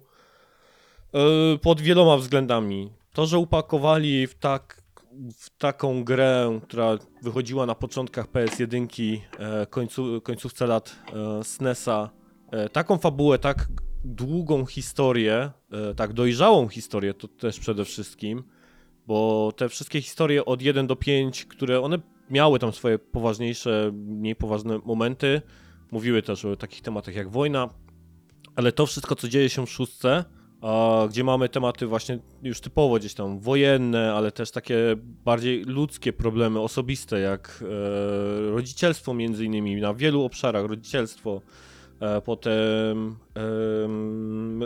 tematy związane z rodzeństwem i jakie są relacje pomiędzy braćmi. Dużo tych rzeczy takich u wielu postaci się pojawiało w tej grze i to jest też coś, za co bardzo sobie tą grę cenię, ze względu na to, że ta gra ma 14 bohaterów. E, I ani jednego głównego bohatera. Znaczy nie ma tak naprawdę głównego bohatera, tak jak przeważnie mamy w finalach gdzieś tam tą jedną osobę, e, która ciągnie całą fabułę wokół siebie. Tutaj jest tak naprawdę 14. E, mogę się zgodzić, że może dwóch, trzech jest troszeczkę słabiej rozpisanych, natomiast widać bardzo ten, ten sposób, w jaki oni podeszli do pisania tych, e, tych osób. Albowiem, nie wiem czy to już wam mówiłem, albo czy o tym wiecie, wyglądało to mniej więcej tak, że główne osoby zajmujące się produkcją Finala 6 e, i to zarówno jeśli chodzi o Nomurę, tam Sakaguchiego e, i wielu tam innych e, headów różnych dziedzin, czy to game designu, czy, czy artu i systemów, miało do rozpisania dwie postacie. Tak jakby każdy dostał na głowę do rozpisania dwie postacie z tej gry i wymyślenia im całe backstory, historię. I potem była jedna osoba, i to teraz nie chcę, nie mam przygotowanego, kto był tą osobą, czy to był Tabata, który to potem miał zlepić w jedną całość. Tak jakby miał te osobne scenariusze i osobne historie jakby tych postaci, miał potem zlepić w jedną działającą całość w trakcie całej historii. I to się udało niesamowicie, ponieważ mamy ten główny wątek, który jest takim typową walką gdzieś tam z wielkim imperium przez grupkę rebeliantów, ale są te właśnie historie poboczne każdego e, z bohaterów e, i trudno, żeby powiedzieć, że to są side questy, bo część z nich możemy wykonywać, część z nich są pomijalne, ale każdy jest tak od siebie diametralnie różny i tak osobisty dla tej osoby, którą poznajemy, że ja byłem pod ogromnym wrażeniem e, tego, co zostało tutaj zrobione. Więc jeśli myślę sobie, że jakbym miał modlić się o jakiś remake finalów, no to myślę, że po tej siódemce jakby się zabrali za szóstkę, to, to byłoby coś niesamowitego, bo szkoda, żeby ta gra tak jakby została w tej takiej formie pixel artowej, choć nie jest to ak- jakoś specjalnie mi przeszkadzające, wyszły te pixel remastery, które są całkiem niezłe wyglądające, ale taka historia i ci bohaterowie zasługują na to, żeby być sprzedani w zupełnie nowej formie dla, dla, dla przyszłych pokoleń, czy dla zupełnie nowych graczy, więc em, to jest dla mnie dlaczego uważam, że ona wylądowała na dwójce i bardzo wysoko w moim takim topie osobistym, jeśli chodzi o w ogóle o finale. Em, w top 5 na pewno jest, gdzieś tam w które miejsce dokładnie to nie wiem, ale no jestem bardzo mocno zaskoczony, jak dobrym tytułem okazała się szóstka i zupełnie zgadzam się ze wszystkimi tymi ochami, jachami, które słyszałem e, o tym tytule z wielu e, gdzieś tam miejsc, więc e, to jest na pewno coś super. Ta gra też zrobiła coś fajnego, czego nie zrobiły gry, które u mnie się nie zmieściły w topie 3 i wylądowały w końcu na czwartym miejscu, można powiedzieć, zaraz za topką. Albowiem w środku tej gry ta gra się bardzo zmienia. Jej koncepcja, historia taki dos- dosyć spory twist fabularny wykonuje. I o ile te gry, które może powiem gdzieś później, e, dlaczego są na liście rezerwowej, nie utrzymały tego i od tej takiej zmiany w środku, która zachodzi, nie były tak dobre jak jej poprzednia połówka, to Final 6 utrzymał to, a może nawet i druga połowa gry jest jeszcze lepsza niż ta pierwsza. E, I to, to, to jest też coś, co zasługuje na, na wszelkie gdzieś tam honory, więc y, na miejscu drugim u mnie w 2023 roku Final Fantasy VI. Bartek bije brawo po cichutku, Norbert kiwa, a Ania pewnie tańczy z radości. No, Dobrze, to lecimy Jestem- teraz w takim razie. Znaczy z Norberta. Roberta. Robert. Znowu Bartek, Robert. Robert Zapamiętałbyś, je, choć, zanim go wyrzucisz z tego podcastu, byś przynajmniej imię zapamiętał, ty synek. Ty stary się do dziś nie nauczyłeś żadnego imienia, więc ja też nie muszę. Dobrze, Norbert, w takim razie twoje goty, numer jeden. Goty? tamtym- Tak. E, tak, no to w 2023 moje goty to e, The Legend of Zelda, e, Breath of the Wild. Czyli nie, nie grałem jeszcze tą, tą najnowszą, Tears of the Kingdom, ale w końcu udało mi się nadrobić Breath of the Wild. Zdążyłem, zdążyłem przed premierą, więc, więc się udało. Przed premierą Tears Premierą of the Breath Kingdom of the Wild? Nie, przed premierą Tears of the Kingdom zdążyłem, więc tutaj nie, nie było tak źle. E, ogólnie e, podobne wrażenia, jak podczas ogrywania tej Zeldy, to miałem lata wcześniej przy Red Dead Redemption 2, czyli e, na tyle się wkręciłem w grę, tak mnie zahipnotyzował e, świat, który ona wykreowała, że e, nie czułem żadnej presji ogrywania w e, tego tytułu, że na przykład musiałem robić jakiś progres, albo żeby wykonać podczas danej partyjki chociaż jakieś misje poboczne czy cokolwiek, tylko potrafiłem godzinę, dwie sobie spędzać na nawet zwiedzaniu, eksploracji tego świata i nie czułem z tego powodu wyrzutów sumienia, że pomimo tego, że mam niewiele czasu na granie, no to, że ten czas stracę. E, Bo po prostu sama ta eksploracja i, i zabawa w tej Zeldzie była tak niesamowita. E, Szukanie, zwiedzanie, odkrywanie, no to wszystko było, było czymś niezwykłym. E, Podoba mi się to, w jaki sposób Breath of the Wild kreuje tą przygodę i to poczucie tego właśnie tej, tej całej wędrówki, tej wędrówki Linka i tego, w jaki sposób on staje się coraz silniejszy i jakby gotowy udźwignąć to zadanie, które, które spoczywa na jego barkach. To, to, to było dla mnie coś niesamowitego. E, Wiele osób krytykuje Zeldę, że ona tam nie ma za bardzo historii i tutaj pod tym względem kuleje. E, Ja się z tym nie zgodzę, bo tam jest niesamowicie zrobione opowiadanie środowiskowe. Całe to właśnie, żeby świat opowiadał tą historię tak naprawdę i że trzeba po prostu dostrzegać pewne detale i zatrzymać się czasami coś poobserwować, a nie tylko czekać, że nam pojawią się cutscenki, czy, czy właśnie inne postacie NPC-ów opowiedzą nam to. Mhm. E, I to właśnie w Zeldzie było i to też właśnie napędzało to, żeby szukać, rozglądać się i, i, i też właśnie w ogóle ten świat poznawać i zagłębiać się w niego. E, więc to mi też dodało, e, do tego wszystkiego właśnie, że ta zabawa była tym lepsza. E, wiadomo, że no, nie jest to jakiś e, najwyższy poziom e, oprawy audiowizualnej, tak? No ale, ale i tak mimo wszystko wydaje mi się, że jak na możliwości Switcha, e, to ta, ta sposób, artystyczna kreacja tego świata, te pastelowe kolory, I też ta ścieżka dźwiękowa, która po prostu w odpowiednich momentach miała takie swoje, swoje utwory, które zapadały w pamięć i po prostu genialnie budowały klimat, atmosferę w danym, w danym momencie, no to wszystko się składało na coś niesamowitego i na tą taką, taką bajkowość, której mi wyraźnie brakowało wcześniej, więc tutaj naprawdę się przy tym dobrze bawiłem. E, No i w sumarycznie spędziłem 103 godziny mm, w tej Zeldzie, więc jak na, jak na e, mało czasu, który miałem, to naprawdę dużo, dużo, wiele tygodni mi wypełniła, e, wypełniła Breath of the Wild i tak naprawdę to było najlepsze doświadczenie w tym roku moje, moje growe i nawet mogę powiedzieć, pomimo tego, że niektórzy mówią, że w tym momencie już nie warto wracać do, do Breath of the Mhm. Wild, skoro jest Tears of the Kingdom, który rozwija wiele rzeczy, no to ja bym jednak dawał szansę nadal, bo, bo ten tytuł nadal ma sporo do zaoferowania i, i ma takie swoje elementy, które chyba się wydaje mi, nie, wydaje mi się, że nie powtarzają się w Tears of the Kingdom, a, a które nadal są mocnym atutem tego tytułu, dla którego warto, warto go odwiedzić. Może w drugą stronę warto nie robić, w sensie, wiesz, jak ktoś grał w Tears of the Kingdom, czy potem wracać, jakby jeszcze ogrywać Breath of the Wild, to może być większym problemem, bo to, żeby zacząć Breath of the Wild, to Mhm. całkiem brzmi sensowne. Ja się Bartek, wciąż łudzę, no tam że pytanie. uda mi się Mhm. przejść jedynkę kiedyś. Ja się przestałem łudzić. Dwójkę z Znaczy, kolei mam bo tam nieodpakowaną wciąż kolekcjonerkę zafoliowaną. Trzymaj, trzymaj. Piłaś kolekcjonerkę i nie odpakowałaś ją. tak. Kiedyś. A kiedyś Niemcu 2, Jak, a kiedyś jak Niemcu będzie 2. się zbliżała ten, zbliżał termin ważności monetek z pudełka, to wtedy będę otworzę i zrealizuję kod. Dobrze, dobrze. No, to też tak jeden z tytułów, który jak może jakaś konsola Nintendo się u mnie w domu pojawi, to też bym chętnie sprawdził, z tego względu, że tyle się o nim mówi po prostu, więc yy, szkoda by było, żeby, żeby nie. Nawet ostatnio oglądałem jakieś używane te Switche dla dzieci, ale te... Jak one się nazywają? Light, tak? Te takie, gdzie joycony nie są wyciągane No. i tak dalej. To nawet po 500 zł można kupić, 5-6 stów można kupić w No dobrym bo stanie. one wyjściową cenę miały chyba tysiaka, nie?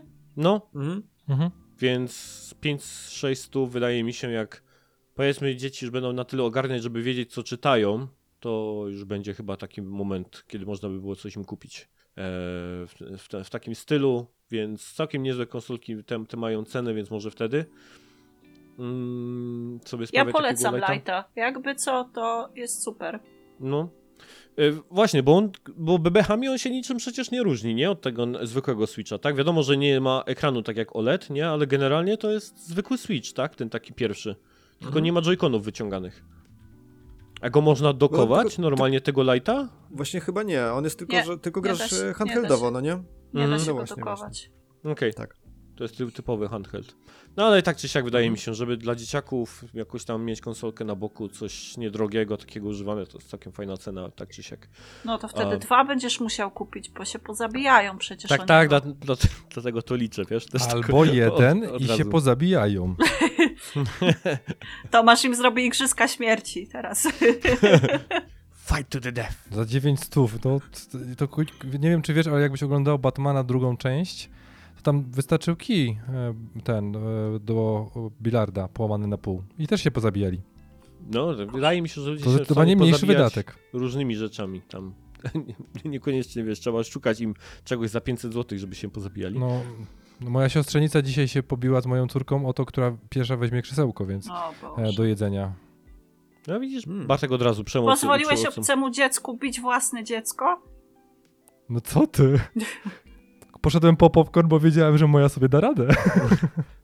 Ładnie, ładnie. Jeden z dzieckiem gra na balkonie, drugi leje się, pozwala się na bójki w domu z, z innymi Pięknie. dziećmi. Ładnie, pięknie, pięknie chłopaki. No, A ładnie. trzeci siedzi w chwili obecnej w y, ich sypialni i nagrywa podcast, a dzieci, tata, kończ, już my chcemy spać. Nie ma spania. Dobrze, Bartek, Ja, twoje goty. moje Przypominam, goty. Game of the Year. E, tego się najbardziej boję powiedzieć, Uuu. więc No wprowadzam Bartek. suspens. Dum, dum, dum, dum, dum, Sea of dum, dum, Stars. dum. Sea of Stars, zdecydowanie. To ta gra po prostu mi zrobiła rok. Pięknie. Pięknie. Ja I to nawet nie ma co dyskutować. Tak, dla mnie po prostu to jest taki zastrzyk e, nostalgii, taki zastrzyk innych rzeczy, że jak Ania zaczęła się cieszyć e, na tytuł na, na tym, na Switch Online, to ja zacząłem za- zastanawiać, czy ja nie powinienem w niego pograć, nie? bo jak Ania się cieszy, Musisz. To- W Golden Sana koniecznie. E, tak, Tak, Golden Sun, bo tak, Mhm. ja Bartek. nie czuję, że mam wybór, nie? Ja nie, Nie czuję po prostu, że żadnego. mam wybór w tym momencie. I, I to jest przerażające, nie? Bo dosłownie ta gra i jej Jak to pierwowzory mówią, Golden Sun najprawdopodobniej... raczkował, żeby Sea of Stars mogło chodzić.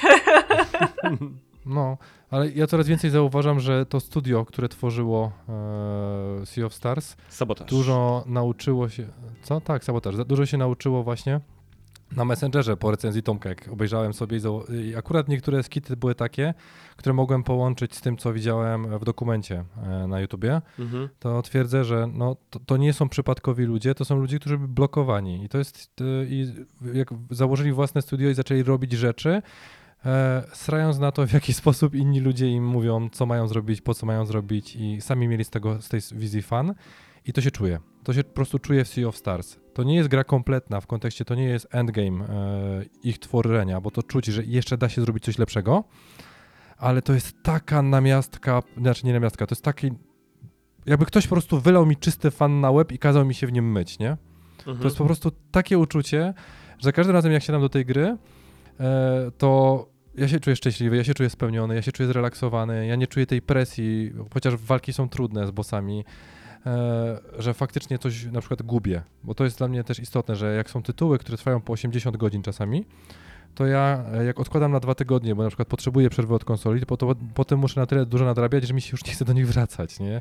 Bo one same e, trudnością mechanik i innych rzeczy są przytłaczające, a tutaj ta intuicyjność, która jest, ta chwila po prostu, którą potrzebuję, żeby sobie przypomnieć, a tu się dmucha, tu się robi to, tu się robi tamto, taka jest mechanika związana z dmuchaniem. Jeżeli ktoś potrzebuje po panu Pierogu jakichś aluzji sek- seksualnych, to proszę uprzejmie. Nikt nie potrzebował, Bartek. Każdy potrzebował. Nikt nie pytał, nikt nie pytał, ale każdy potrzebował. No, więc wiesz, e, no, ten tytuł tu się po prostu musiał znaleźć, bo ja sobie dzisiaj dosłownie siedziałem e, i zastanawiałem się, przepraszam, że przytoczę, bo nie wiem, czy zauważyliście, już kilka tyt- e, cytatów z piosenek poszło. E, obiecałem, że będę w trakcie tych gotyków dorzucał z kasy, z Norbiego i tak dalej e, cytaty, więc trochę ich jest przemyconych. I właśnie, ale na serio, przy tym tytule, jak sobie zastanawiałem się, e, dlaczego, po pozostałych e, zastanawiałem się, dlaczego one powinny być w topce. A przy Sea of Stars zastanawiałem się, dlaczego on nie powinien być na pierwszym miejscu. Znajdź przynajmniej jedną rzecz, która ci powie, że powinien spaść z piedestału i walnąć na ryj, nie? I sobie przypomniałem, że prawdopodobnie Baldur's Gate jest tą jedną rzeczą, bo już to czuję po kilku godzinach grania, że on by to zabu- zaburzył. Dlatego przestałem w niego grać, dosłownie. Przestałem w niego grać, dopóki nie skończę Sea of Stars, żeby sobie nie zniszczyć tego, e, tego doświadczenia. Bo skakanie pomiędzy tymi ty- tytułami naprawdę byłoby problematyczne. A w tej grze jest wszystko, czego potrzebuję od tytułu, łącznie z grafiką. Dosłownie. e, W tym roku zagrałem w tak, taką ilość pixel artów, że dowcipy o Tomku i jego ul- ulubieniu, e, czy tam uwielbieniu pixel arta przestały mnie śmieszyć. Bo zauważyłem po prostu, że jak ludzie przestaną się spuszczać nad środkiem graficznym i skakać w nieskończoność ilość pikseli, ray tracingów, tego, czy widać dupę e, Petera Parkera w kostiumie Spidermana w odbiciu, e, w- czy wodę na przykład widać dobrze, jak się wiosłuje w godoworze i zaczną się skupiać na tym, co jest istotne, czyli na tym, żeby gameplay nadążał. Bo już grafika nie musi, możemy się pobawić, możemy zrobić prostsze rzeczy. Przecież wa- wampirki, które ogrywałem w tym roku, które nie znajdą się nawet w Honorable Mentions, mają tak do bani grafikę i koleś to wytłumaczył czemu. Bo on korzystał z gotowców, które mógł po prostu szybko kupić i wrzucić do, e, tam było chyba HTML5, czy tam nawet Mhm. JavaScriptowy, e, Tak. ten pierwowzór. Tak, on to w JavaScriptie jakiś takim robił coś takiego, no. Tak, żeby go nie ograniczały pozostałe rzeczy, bo on Tak. chciał szybko przetestować. I to mi przychodzi właśnie e, na myśl tą jedną refleksję, która po prostu się prze, prze, prze, przewraca przez wszystkie rzeczy. To jest to, czy ludzi przypadkiem ten pogoń za PC Master Racingiem nie ogranicza. Dlaczego tak pomyślałem? Grałem w tyle gier na Nintendo, które pokazują, że nie grafika jest istotna, ale gameplay. Że zrobienie czegoś inaczej, pokazanie czegoś, tego e, Sida, zamienienie na przykład w Mario Wonder, czy Pikmin, który e, naprawdę nie ma wygórowanej grafiki, bo te krzaki z tyłu to wyglądają jakby... No nie trudziliśmy się z tą grafiką, ale skupili się na gameplayu. Żeby dać ten fan gameplayowy, może ludzie, którzy tworzą to samo, e, nie wiem, na przykład w Call of Duty, które kampania trwała krócej niż przemówienie pewnego pana, e, który mówił, zarobił miliony zamówienie, boy. E, ja nie wiem, kto mu za to płaci, no bezsensowne kompletnie, nie? Ja nie, nie rozumiem tego. I wiesz, i to mnie wróciło do tego podstawowego pytania, nie? Czyli właśnie siedzę i siedzę, myślę i myślę, czego naprawdę ci brak, nie? I to jest ten problem, że tej grze nie brak niczego. Bo próbowałem sobie napisać, że e, plot, są przewidywalne, nawet telegrafowane plot twisty w tej grze, które już zauważam. Ale co z tego? Zjawia się ten plot twist, on jest dalej w jakimś stopniu, wiesz, jest ta inercja.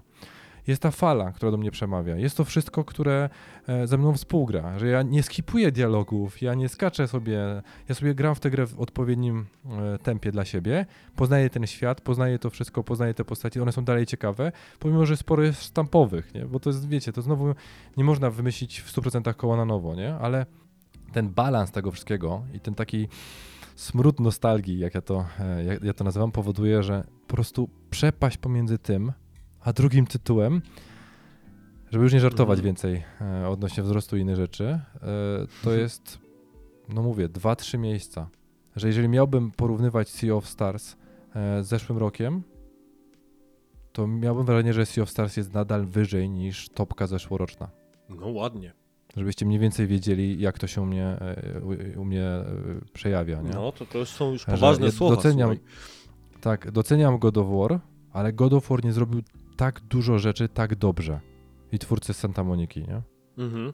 To zrobiło naprawdę dużo rzeczy. Ania, spokojnie. Nawet, nawet bym chciał zbyt dużo. Co, przepraszam, obraziłem God of War? 2023 e, rokiem growego oświecenia Bartka. Szanuję. No, ba- tak, Bartek się oświecił, no, w tym Wreszcie roku. tak. dorósł. Nie, w sensie... Przestał grać w te tylko- Legiony, w te Far Cry'e, w Assassin's Creed tylko- od Ubisoftu. Tomasz musi wyjść ze skorupy fanboya i będziemy uratowani. Nie no, ej, powiem wam szczerze, że e, rok 2023, jeżeli będziemy mieli, nie wiem, będziemy mieli jeszcze chwilkę na podsumowanie, nie? Pewnie ca- tak, Całego no. roku, czy już nie będziemy? No to, to powiem dopiero później, ale to mi o, o, otworzyło bardzo oczy i fakt, że e, też uwalenia pucharków. Nazwijmy rzecz po imieniu, że ja uwielbiam pucharki, ale w momencie, w którym mi w ogóle nie ma, to gra się naprawdę przyjemnie. E, I nie zważać na to, więc tak samo zrobiłem w Sea of Stars. Zastanowiłem się, co by było, gdybym grał na PS5, a gram na PS5 i nie zwracał na to uwagi. Mhm. W ogóle. I nie zakładam nawet, że cokolwiek będzie robić, że moje jedyne przejście jest moim jedynym przejściem.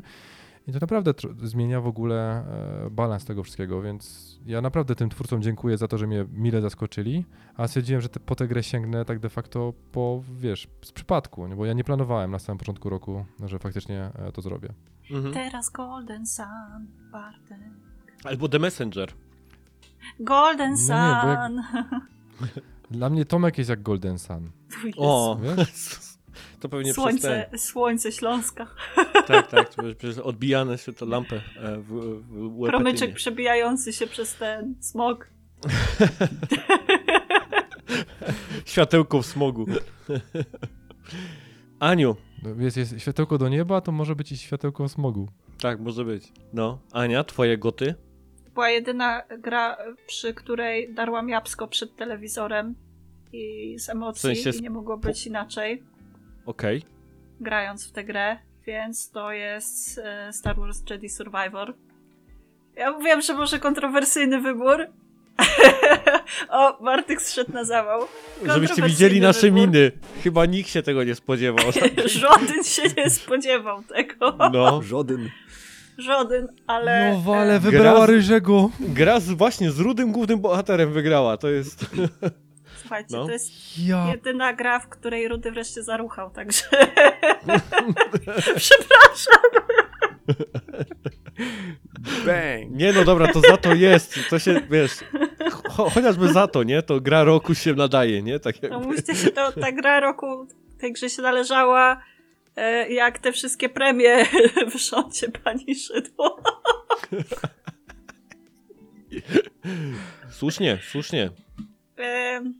No ja jestem Star Warsu zjebem, no i mm, wiem, że może tego nie widać na odcinkach, bo nie wychodzi aż tak dużo gier ze Star Warsów i nie mam o czym opowiadać, ale ja w- tej grze zrobiłam platynę, wbiłam w niej chyba z 70 godzin i to jest jedyna gra, od której się tak naprawdę nie mogłam oderwać w minionym roku i czekałam na kolejne twisty i za każdym razem, gdy pojawiały się smaczki mm, dla te wszystkie, znaczy spaczki dla fanów, te wszystkie easter eggi i, i, i tak dalej, to ja piszczałam jak głupia przed tym telewizorem, no więc nie będę tutaj się krygować i silić, że o, coś innego mogłoby być moim goty, tylko mm, naprawdę dużo emocji mnie ta gra kosztowała i bardzo mi się podobała i bawiłam się przy niej fantastycznie, także handlujcie z tym. Ale to też, czyli tak bardziej pod kątem e, fanów z gry, tak? Rozumiem, to ci jakby ten e, goty zaprowadziło cię w, w tym kierunku? Tak, rozwój postaci względem pierwszej części, dobry wybieg do zamknięcia trylogii, e, które no, zakładam, że nastąpi, bo no, gra przyniosła deszcz pieniędzy dla tego studia. Też zgarnęła trochę nominacji w The Game Awards. E, niestety Rudy się nie załapał za, na nagrodę za voice acting. E, miał akurat konkurenta, z którym nikt nie był w stanie wygrać w tym roku. E, więc trochę szkoda, no ale to było do przewidzenia, że to się tak skończy. E, także ja byłam zachwycona i długo, długo mnie e, trzymała, trzymała miłość taka pełną parą po prostu do tej gry. E, myślę, że teraz ja wspomnę o tym, e, o, grze, która się nie załapała świadomie zupełnie do, na podium. E, Myślę, że gdyby, gdybym pograła trochę dłużej w nowego Baldura, ta topka pewnie wyglądałaby zupełnie inaczej. Myślę, że Baldur byłby na pierwszym miejscu. Zwłaszcza, że byłam straszliwie napalona na ten tytuł i kupiłam go od razu na premierę, jak tylko wleciał na konsolę. E, Ale okazał się z grą zbyt potężną i zbyt wymagającą zbyt dużego zaangażowania i skupienia, e, którego nie miałam na końcówce Mhm. roku, żeby się poświęcić tej grze i czerpać z niej e, tyle radości, ile bym chciała i ile potrzebowałam. Zwłaszcza, że no, Astarion Król wszystkie te memiszcza, TikToki i tak dalej spowodowały, że mimo, że pograłam, nie wiem, może z 10 godzin tego Baldura, to pałam szczerą miłością do Astariona i do Nila Newbona, e, no to się nie, zała nie załapał się ten Baldur na, na, na podium, ale na pewno muszę wspomnieć, że e, powinien. Powinien na nim być, no ale niestety za mało pograłam w tę grę. E, Jest jeszcze przyszły rok, nie? Też się spotkamy. nie, ja się tward, twardo trzymam tego, że oceniam w danym roku tylko gry, które wyszły w tym konkretnym roku. Bo ogrywam ich naprawdę dużo i ogrywam e, na, bie na bieżąco sporo tytułów, tak też przez to, że recenzuję dużo gier e, dla Filmwebu. E, więc mam z czego wybierać. Mhm.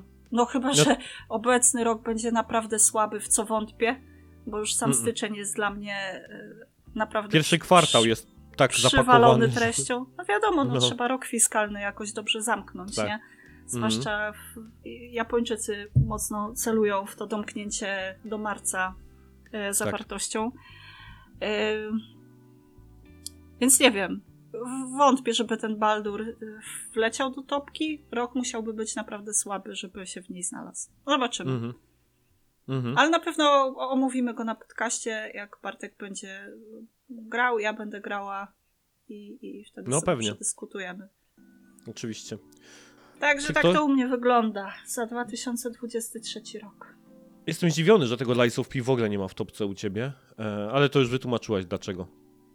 E, Bo tak jakoś byłem przekonany, że będzie gdzieś tam w tym top 3.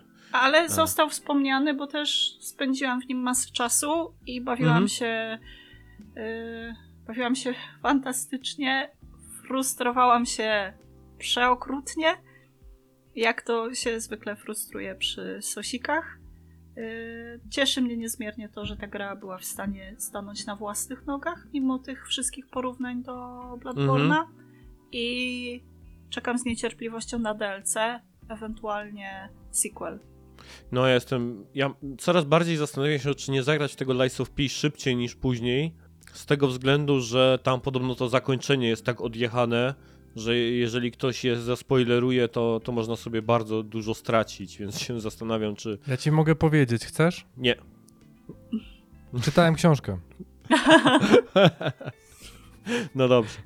Czy ktoś jeszcze coś do Gwiezdnych Wojen? Ja, y, a propos Gwiezdnych Wojen, wydaje mi się, że ten tytuł został troszeczkę jakby przyćmiany albo tak przygaszony premierą PC-tową.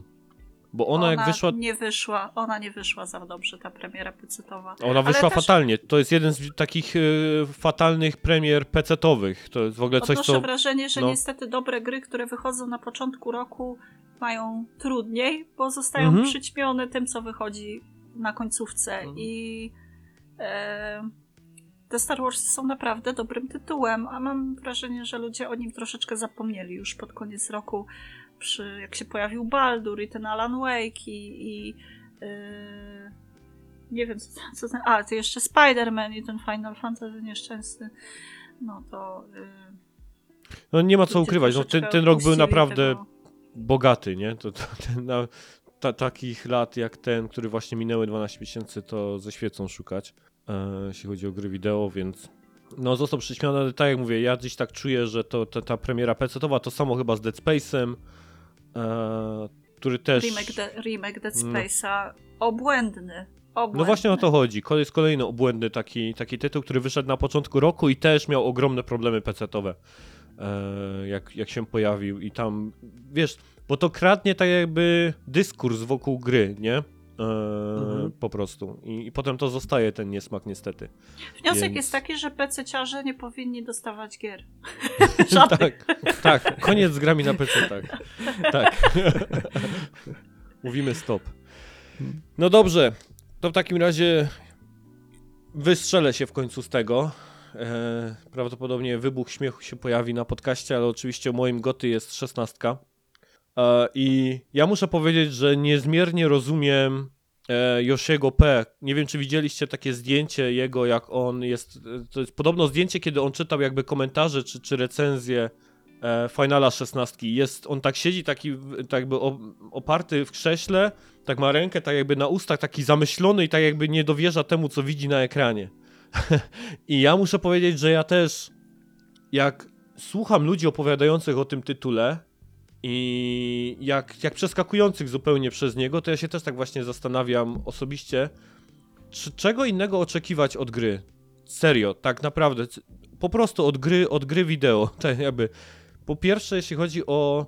To jest spełnienie takiego marzenia każdego finalowca, który grał w finale właśnie chociażby od części gdzieś tam wychodzących na PS1, kiedy zawsze chcieliśmy, żeby te cutsceny, które wyglądały tak obłędnie i ta akcja, która działa się w cutscenach, żeby ona faktycznie potem w gameplayu była taka sama, a nie tak, żeby były po prostu filmiki FM, FMV, które potem się mają do faktycznej grafiki w grze. Ta orgia wizualna, która tutaj się dzieje i to jakby zjednolicenie tego, że w najbardziej pełnych akcji momentach i najbardziej spokojnych momentach ta gra jest tak samo genialnie wyglądająca. E, to jest coś, co. No to jest takie spełnienie marzenia, które miało się od samego dzieciaka, tak? Bo każdy wiedział, że wow, ale te filmiki super wyglądają w cutscenach. Może kiedyś gry tak będą wyglądały i teraz ta gra też tak naprawdę wygląda. Więc to jest jedna sprawa, tak jakby, że pod kątem produkcyjnym to jest po prostu gra, takie przez duże G, duże R i duże A. Ale co jeszcze chciałem powiedzieć, to ja sobie tak zastanawiam. Clive Lorsfield to jest druga sprawa, którą sobie wypisałem w tym, w tym tytule. No to jest dla mnie, o ile 16 nie jest najlepszym finalem, w jakiego grała, to to jest najlepszy główny bohater całej serii. E, naprawdę niesamowite, niesamowita postać, niesamowicie rozpisana. Może dlatego, że widzimy ją w jego czasach dorastania, potem młodości, takiej, nie chcę powiedzieć starości, ale powiedziałbym do, bardziej dojrzałym wieku. E, I przeżywamy te jakby trzy etapy jego życia i widzimy jego podróż przez, przez całą grę. I po prostu jest takim gościem do rany przyłóż, bo on i kiedy sytuacja tego wymaga, to jest bardzo stanowczy, agresywny i dokładnie wiedzący, czego chce i podążający swoimi wartościami, ale też potrafi pojawić się w tych momentach, kiedy, nie wiem, trzeba roznieść jedzenie po tawernie w sidequestie i porozmawiać gdzieś tam z ludźmi w kryjówce, ponieważ jakiś tam niepokój nad nimi leży, czy spełnić jakąś prośbę drobnej osoby w danym mieście i, i mm, rzucić dobrą radą, czy jakoś tak pokazać dużo empatii w sobie. Sporo roboty w tym oczywiście też robi ten Ben Starr, e, czyli aktor podkładający też pod niego głos i no dla mnie na pewno i numer jeden, jeśli chodzi o w ogóle postaci z finala i głównych bohaterów. A potem się zastanawiałem, że kurde, przecież było tyle postaci ciekawych w tej grze i zacząłem, zacząłem sobie tak szukać po necie i sobie tutaj zdjęcia wrzucać do takiego Miro, które sobie przygotowałem. I tak wrzucałem jedną postać po kolejnej, po kolejnej, no i nie wiem ile tutaj mam, z 20 postaci, które zapamiętam z tego tytułu, bo od oczywiście Joshua przez Jill, Cida, najlepszego Cida w całej, w, też w, w całej historii finalów. Nigdy tą postać jakoś specjalnie nie lubiałem, nawet Highwinda z siódemki, ale ten Cid tutaj w 16 to jest no, gość, którego się po prostu nie da nie lubić. E, I, I na pewno też najjaśniejszy, jeden z bardziej jaśniejszych momentów tej gry, no ale też potem jest Dion. E, chociażby nawet Annabelle Rosfield, którą absolutnie nienawidzę. To jest, wiadomo, że to nie jest główny czarny, czarna postać tej gry, ale to jakim ona jest czarnym charakterem, e, jak bardzo się jej nienawidzi za te wszystkie rzeczy, które robi w grze.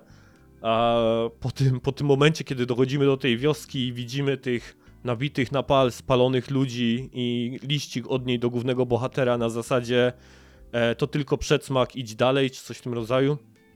E, no, muszę powiedzieć, dużo takich momentów było, które, e, które wstrząsały i które bu, bu, gotowały krew e, w żyłach, ale nawet takie pomniejsze postacie, jak te, które spotykamy gdzieś w naszym w, hideoutie, jak Gav, jak Quinten. Quinten, który pojawia się może w jednym sidequestie, to jest gościu, który jest burmistrzem jednej z takich zupełnie losowych wiosek w grze, a jak się człowiek zagłębi w jego backstory e, i historię, która sp- spotkała jego, e, jego rodzinę, która została wymordowana, raz tam żona z córkami zostały wymordowane przez władcę ziem, tylko dlatego, że on pomagał tym naznaczonym, e, tym, tym niewolnikom, E, Została cała jego rodzina wymordowana, on został z, z, ze wszystkich tytułów e, o, tak by obnażony i wygnany.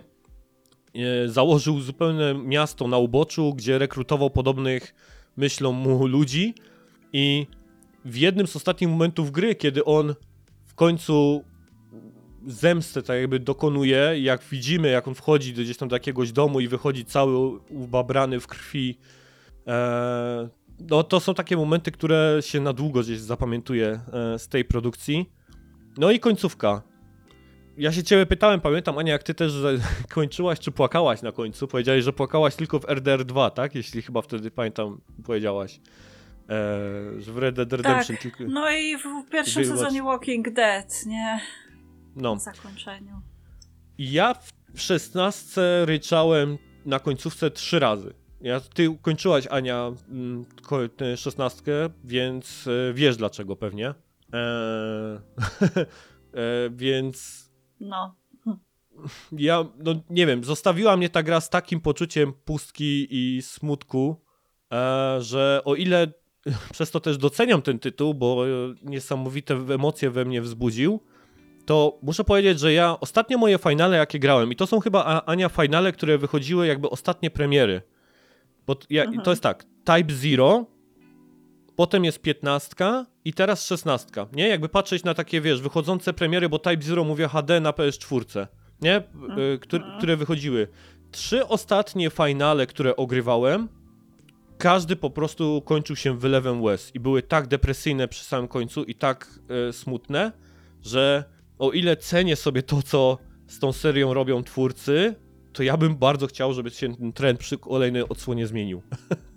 Ponieważ e, tu już można powiedzieć no more tears to cry, czy coś w tym rodzaju. E, ale trzy ostatnie finale e, za dwa w ogóle odpowiadał ten sam gościu, bo za Type Zero zarówno scenariusz, jak i za piętnastkę dokończał ją też e, ta sama osoba odpowiadała, więc można było się spodziewać, że skończą się bardzo depresyjnie. E, to szesnastka też zostawiła z takim wylewem u mnie łez i, i, i smutku, e, że no bardzo bym chciał, żeby kolejna odsłona może już była inna, bo chyba czuję się przy tym przesycony, ale tym bardziej e, czuję się tą grą poruszony i naprawdę nie wiem, e, jak można o tej grze zupełnie gdzieś tam zapomnieć. E, wiadomo, że są gu- gusta guściki, ale no taką grę przez takie duże G, kurde, no dla mnie ze świecą szukać. Fantastyczny tytuł po prostu. Ja nie będę już oceniać. To nie jest odcinek, moment, żeby oceniać wybory. Każdy podjął taką decyzję, jaką chciał. Będzie musiał z nią żyć. Będzie musiał z nią żyć i. No. Ponosić jej konsekwencje. Nie no, kurde, ja zostałem zjebany, nie? Więc ja... Jak to? Rok temu... Którym... No ja rok temu czułem się jak gówno po wyjściu z tego ze studia nagrywania, nagraniowego. Dlatego ja wyciągnęłam nauczkę z zeszłego roku i nie będę w tym, w tym roku Nie, nie, nie, nie wyciągaj, już. zjeb go, proszę cię. Nie chcę. Nie, nie, no nie. A czy wiesz, no, no też No nie mogę być jedyny na tym, na, na, na gotykach zrąbany. No przecież ludzie, nie psujcie mi. Inni też mają prawo się poczuć jak ja. O Jezu, aż tak cię to zabolało Bartek w zeszłym roku, to ja cię przepraszam. Ja się bałem tego Hogwarta dać tutaj z tego powodu, bo myślałem, że możesz mi powiedzieć, że e, ten, ale cieszę się, że Tomek pojechał bardziej po bandzie. No, wiedziałem, że ta 16. Dlatego ja się musiałam, dlatego ja się musiałam wyciszyć tu w pewnym momencie, bo e, tak, no. Tak. No, Ja, mówię, ja się cieszę z tego roku. myśmy Naprawdę, chyba ja na cieszę, nawet o tej bo- 16 rozmawiali. My, nie wiem, czy nawet trzy razy o tym tytule nie rozmawialiśmy, bo to tak było, że na każdym odcinku kto inny e, go Tak. ogrywał. E, więc e, zdanie zarówno Bartka, jak i Ani znacie. Zresztą An- Ania nie za bardzo się tym tytułem poczuła. Bartek, jak już zaznaczył, to będzie raczej produkcja, której nie ukończy. E, po Nie, rozpoczęciu. nie, w sensie dalej, żeby, żeby nie było. Ja nie mam negatywnego zdania o tej grze. Żeby nie było. To nie jest te, tego typu kwestia. Ja też nie mam negatywnego zdania o dzisiejszych gotykach, nie? bo ja się bardzo cieszę, że ty wybrałaś Final 16, e, Ania wybrała Rudego, bo to powoduje, e, że to zdejmuje ze mnie kompletnie poczucie. E, ja sobie mogę już wybrać cokolwiek chcę, nie? bo jak za rok przyjdę i powiem na przykład, że odtykacz do kibla jest moją grą roku, to już mi nie powie, że przesadziłem. No tak. Dobrze. Tak to, ta, tak, to jest tak, moja topka, koniec. tak to nie? rozumiem. No, no sorry. Powiedzcie mi teraz, moi drodzy, chcecie jeszcze ten? Coś wspomnieć, jeśli chodzi o honorowe? Ba- e, Norbert, masz jakiś taki tytuł, który był blisko topki, a się nie załapał?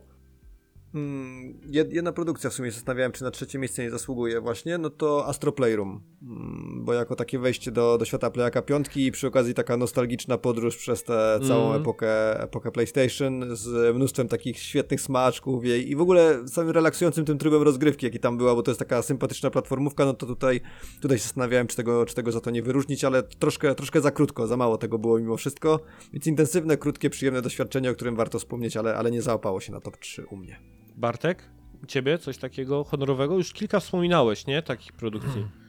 Nie, ja mam, ja mam na honorowych tak. Od razu mogę powiedzieć wszystkie, nie? Bo Spider-Man, Mhm. Spider-Man 2, e, to już o tym gadaliśmy. E, Pikmin 4, który mnie urzekł Wow. e, swoją prostotą i jednocześnie tak, nazwijmy rzecz po imieniu. To jest. Liczę ile lat strategia. ostatni raz grałem w Red Alerta trójkę. E, Red Alert trójka jest jakby i dwójka są ostatnimi jakby takimi przypadkami RTS-ów, które mogę powiedzieć, że lubię. I Pikmin 4 daje mi takie poczucie, że można dawać na... To nie jest RTS, żeby nie było strategia, chociaż dostał na, za to nagrodę, nie, nie? Ale Mhm. jest czymś takim, który faktycznie daje mi takie przekonanie, że mogę w takie tytuły jeszcze grać, bo da się zrobić coś ciekawego. I, i to jest, wiesz, taki, e, taki uśmiech w moją stronę, więc super. I dwie gry, które mam jeszcze, to jest DLC do Cyberpunka, które też wymaga Mm. przynajmniej od mojej strony wspomnienia, bo Idris Elba...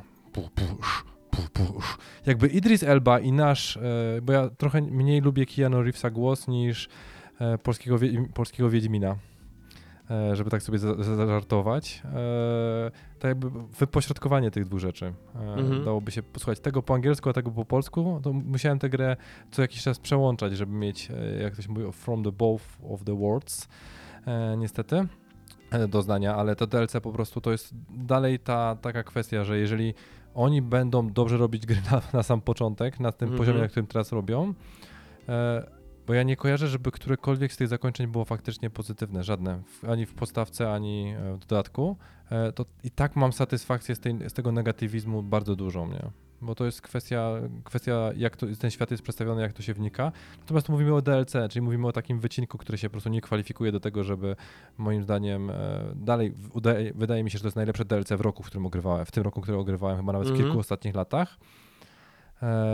Jest na poziomie DLC-ków, tylko nie mam e, do Wiedźmina, czyli dalej dla mnie serce z kamienia jest wyżej niż ten, Okej. niż krew i wino. E, natomiast nie czuję ani w żadnym wypadku mocy sprawczej, żeby porównywać DLC z innymi grami, które ogrywałem. I wiesz, to jest tego rodzaju, chociaż naprawdę dużo fanów w tym jest. I ostatnie to jest Zelda, żeby nie było. Ona się Mhm. znalazła poza podium. Z tego prostego powodu, że dała mi dużo więcej satysfakcji. Ja mogę powiedzieć, po- podpisać się po tym, co powiedziałeś oboma rękami. Jeżeli grałeś w, e, w Totka, jak teraz Mhm. powiedziałem to na głos, to brzmi to kretyńsko w języku polskim, nie wracaj do Breath of the Wild. E, po prostu to nie ma sensu. To, to ci da tyle już jakby dodatkowych rzeczy, poprawionych rzeczy i lepszych rzeczy zrobionych, łącznie z nawi- nawigacją, że powrót tam to będzie jak próba grania w Assassina 1 po Assassinie 2. Ja mam Mhm. dokładnie to, to wiesz, to, miałbym to samo uczucie, że to nie ma sensu, to jest na siłę, tylko po to, żeby sobie pozwiedzać, nie? No spoko można, ale miej na uwadze to, że pewne schematy i pewne rzeczy po kilkudziesięciu godzinach, bo w, o tym mówimy, będą już dla ciebie nie do przeskoczenia, nie? Mhm. Ale e, ten sy- system budowania jest na tyle gigantyczny, na tyle zajebisty i to w jaki sposób on wpływa na, na zmianę wszystkiego, czyli rozwiązywanie zagadek, poruszanie się, e, bitwa, bitwa bez twojego udziału, jak się okazało, też, też jest wszystko możliwe, to tylko w zależności od tego, jak jest, że wróciły mi te wspomnienia z Little Big Planet trójki, e, jedynki, kiedy po raz pierwszy zobaczyłem ich edytor planszy i co można z nim zrobić i potem jak w dwójce zmiana perspektywy może poprawić. nie? Mhm. Do tego mi przyszła trójka do głowy, bo to jest jakby kontynuacja i ulepszenie Tak. tego wszystkiego. E, że dużo więcej czasu spędziłem w edytorze niż w samej grze, którą też Mhm. przeszedłem. No Więc wiesz, to, to jest tego rodzaju, że ta kreatywność. I dlatego dla mnie w tej grze jest jeszcze za mało, aczkolwiek wiesz, e, to jest kwestia przesunięcia perspektywy. Im dłużej będę grał w gry na Switchu, prawdopodobnie i z, z stanie Nintendo, tym dużo bardziej się będę przyzwyczajał do pewnych rzeczy. Nie, nie namówicie mnie na to, żebym po raz kolejny próbował Animal Crossing. Dla mnie ta gra to jest. Nie, nie, nie, nie, nie, ja tego nie rozumiem po prostu. Dla mnie to jest. Czy ktoś cię tu namawiał? Nie, nie, nie. nie. Poza awatarem nie, Craiga w sensie chyba? ludzie mówią, że daj te, tak, daj tu jeszcze, aha, daj tu jeszcze jedną szansę temu, nie? No nie da rady, nie? A tutaj w tę grę jeszcze będę kończył, w 100% do tego będę wracał i będę kombinował, jak inne rzeczy zrobić, ale to jest, wiesz, dla mnie jakby ten tytuł nie jest pełny na tyle, żeby mógł konkurować z Sea of Stars, nie? I to jest, to jest zupełnie innego rodzaju kalibru e, gra, z mojego punktu widzenia. Rozumiem, czemu ona może być grą roku dla niektórych i nie mam z tym żadnego problemu, e, bo wiem, co w niej ludzie widzą, ale te rzeczy, które oni w niej widzą, dla mnie są jakby e, nieznaczące, nie tyle znaczące, nie, przewa- nie przeważające e, Mhm. tej szali, Szali. jeżeli chodzi o wagę, nie? Mhm. I to są wszystkie rzeczy, które mam. Ania, u ciebie coś e, poza Nie, Lies ja of P? E, nie, chyba już nic więcej nie mam do dodania, jeśli chodzi o, o Mhm. ten rok. Może to- widzę, że no. tu mam jeszcze wykreślonego Dead Space'a, który poleciał Mhm. kompletnie poza, e, poza te wszystkie topki i, i jakieś rzeczy, o których chciałam wspomnieć, ale e, grałam w oryginał i przerażał mnie na tyle, że odbijałam się, odbiłam się od niego chyba trzy razy. Remake też był straszny, ale zawzięłam się wewnętrznie w Annie i Mhm. udało mi się go skończyć. I ta gra jest, jest obłędna. To tak się powinno robić remake'i. E, I tyle w sumie. Wiesz, Mhm. co mam, co mam do powiedzenia o Dead Space'ie. Chyba mówiłam o nim na odcinku, więc Tak. No u mnie jeśli chodzi o te miejsce, co walczyło jeszcze o miejsce trzecie, to też tytuł e, dosyć leciwy, bo chyba nawet z tego samego roku, co od Final Fantasy VI, albowiem Castlevania Symphony of the Night. E, to jest coś, co też bardzo się zastanawiałem, czy będzie u mnie na trzecim miejscu. To byłoby w ogóle mega dziwne, fajne. Na trzy gry, dwie tak e, z Play, z play jedynki e, by były. Ale absolutnie fantastycznie skonstruowana e, e, Metroidvania, choć trudno to powiedzieć, bo to jest tytuł, który zaczął cały ten nurt. E, I od tego tytułu zaczęto tak nazywać te produkcje. Od niego właściwie i, od Metroida. Ale dlaczego nie znalazł się na tej czwórce? Podobna sytuacja była z Messengerem, który też, jak grałem przez pierwszą połowę Messengera, to wydawało mi się, no nie, to będzie gdzieś w topie ten tytuł. Oba tytuły w połowie e, robią coś, nie chcę zdradzać e, dla tych osób, które nie grały, co powoduje, że połowa gry się odkrywa przed graczem, ale ta druga połowa jest słabsza od tej pierwszej części i trochę psuje tak jakby ten efekt końcowy. Tak przynajmniej ja to e, odczułem. Zarówno właśnie w Castlevanii, jak i w The Messengerze się to e, wydarzyło, że tak jakby ta druga połowa gry nie sprostała poziomowi, która, która pierwsza gdzieś tam połówka zainicjowała, czy, czy pokazała. Coś w ten deseń. Obu, obu tytułach tak, tak myślałem właśnie i dlatego nie trafiły w końcu do, do topu. No ale miałem to jeszcze troszkę innych typów. Resident Evil 1 HD, e, Spelanki, Nioh, więc trochę tych tytułów było, e, które gdzieś, o których się zastanawiałem. Ale dobrze, lećmy teraz szybko jeszcze przez e, słuchaczy. Cóż to nasi słuchacze, bo prosiliśmy was, żebyście wypisali. I mamy tak. Al e, pisze capslockiem, żeby Bartek nie miał wątpliwości jak czytać. Duże A i duże L, Bartek. Tak, nie chodzi o AI, tylko Al. E, to tak na marginesie. Tears of the Kingdom, bo z, e, z nieco ponad tysiącem godzin, które spędziłem w grach w tym roku, 250 biegałem po Hyrule. E, następnie mamy Trenta, który się bardzo mocno rozpisał, natomiast ja sobie wy, wyczytałem z jego e, bardzo długiej wypowiedzi, sorry, czas nas goni, nie będę całości czytał, że jeśli chodzi o grę, którą ogrywał w tamtym roku, ale nie była z 2023 roku, a która mu się najbardziej podobała, to było Pentiment. E, ponieważ tam e, wspominał trend, że jeśli by trzeba było koniecznie wybrać z grę, która wyszła w 2023, to e, byłby to Baldur's Gate, ale tak to Pentiment najlepszą grą jaką grał i dorzucił coś, co warto przeczytać, największy zawód roku Starfield. E, e, Behemoth, e, nasz e, stały korespondent, jeśli chodzi o raport, my z Norbertem tam już parę maili przeczytaliśmy Mhm. od Be- Behemuta.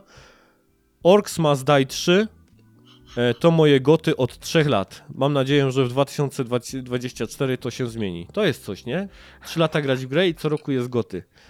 E, Szanuję. Mam dwa powody, dlaczego ta gra. E, znęcanie się nad orkami jest bardzo przyjemne. No, Kolega, fajne hobby.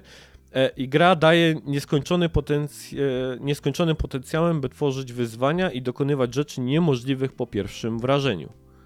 E, więc ten Orcs Must Die jak w końcu wleci u mnie na tę wishlistę, obiecuję.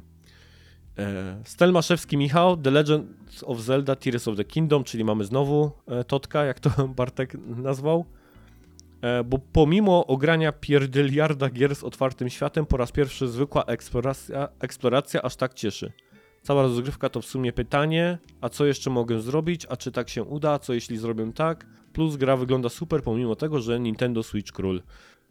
E, Kamil, Hogwarts Legacy, o. Szczota, Baldur's Gate 3, wybitny RPG, doskonały voice acting, świetni bohaterowie, wciągający gameplay, dużo niezależ niezależności w decyzjach, przepiękny świat, wszystko czego RPGowe świry potrzebują, żeby nie wychodzić z jaskini przez wiele, wiele miesięcy. I Czacza, Destiny 2, bo zawsze jak nie ma w co grać e, Destiny pomoże, PvP miażdży wszystkie inne nowe gry. Bartek, to teraz proszę y, żu- żółciutkie wiersze. Znaczy, ja powiem jedną rzecz, bo mi nie, nie darują tego. E, Kamil, spodziewaliśmy się. Wiedzieliśmy, że to Hogwarts Legacy wygra.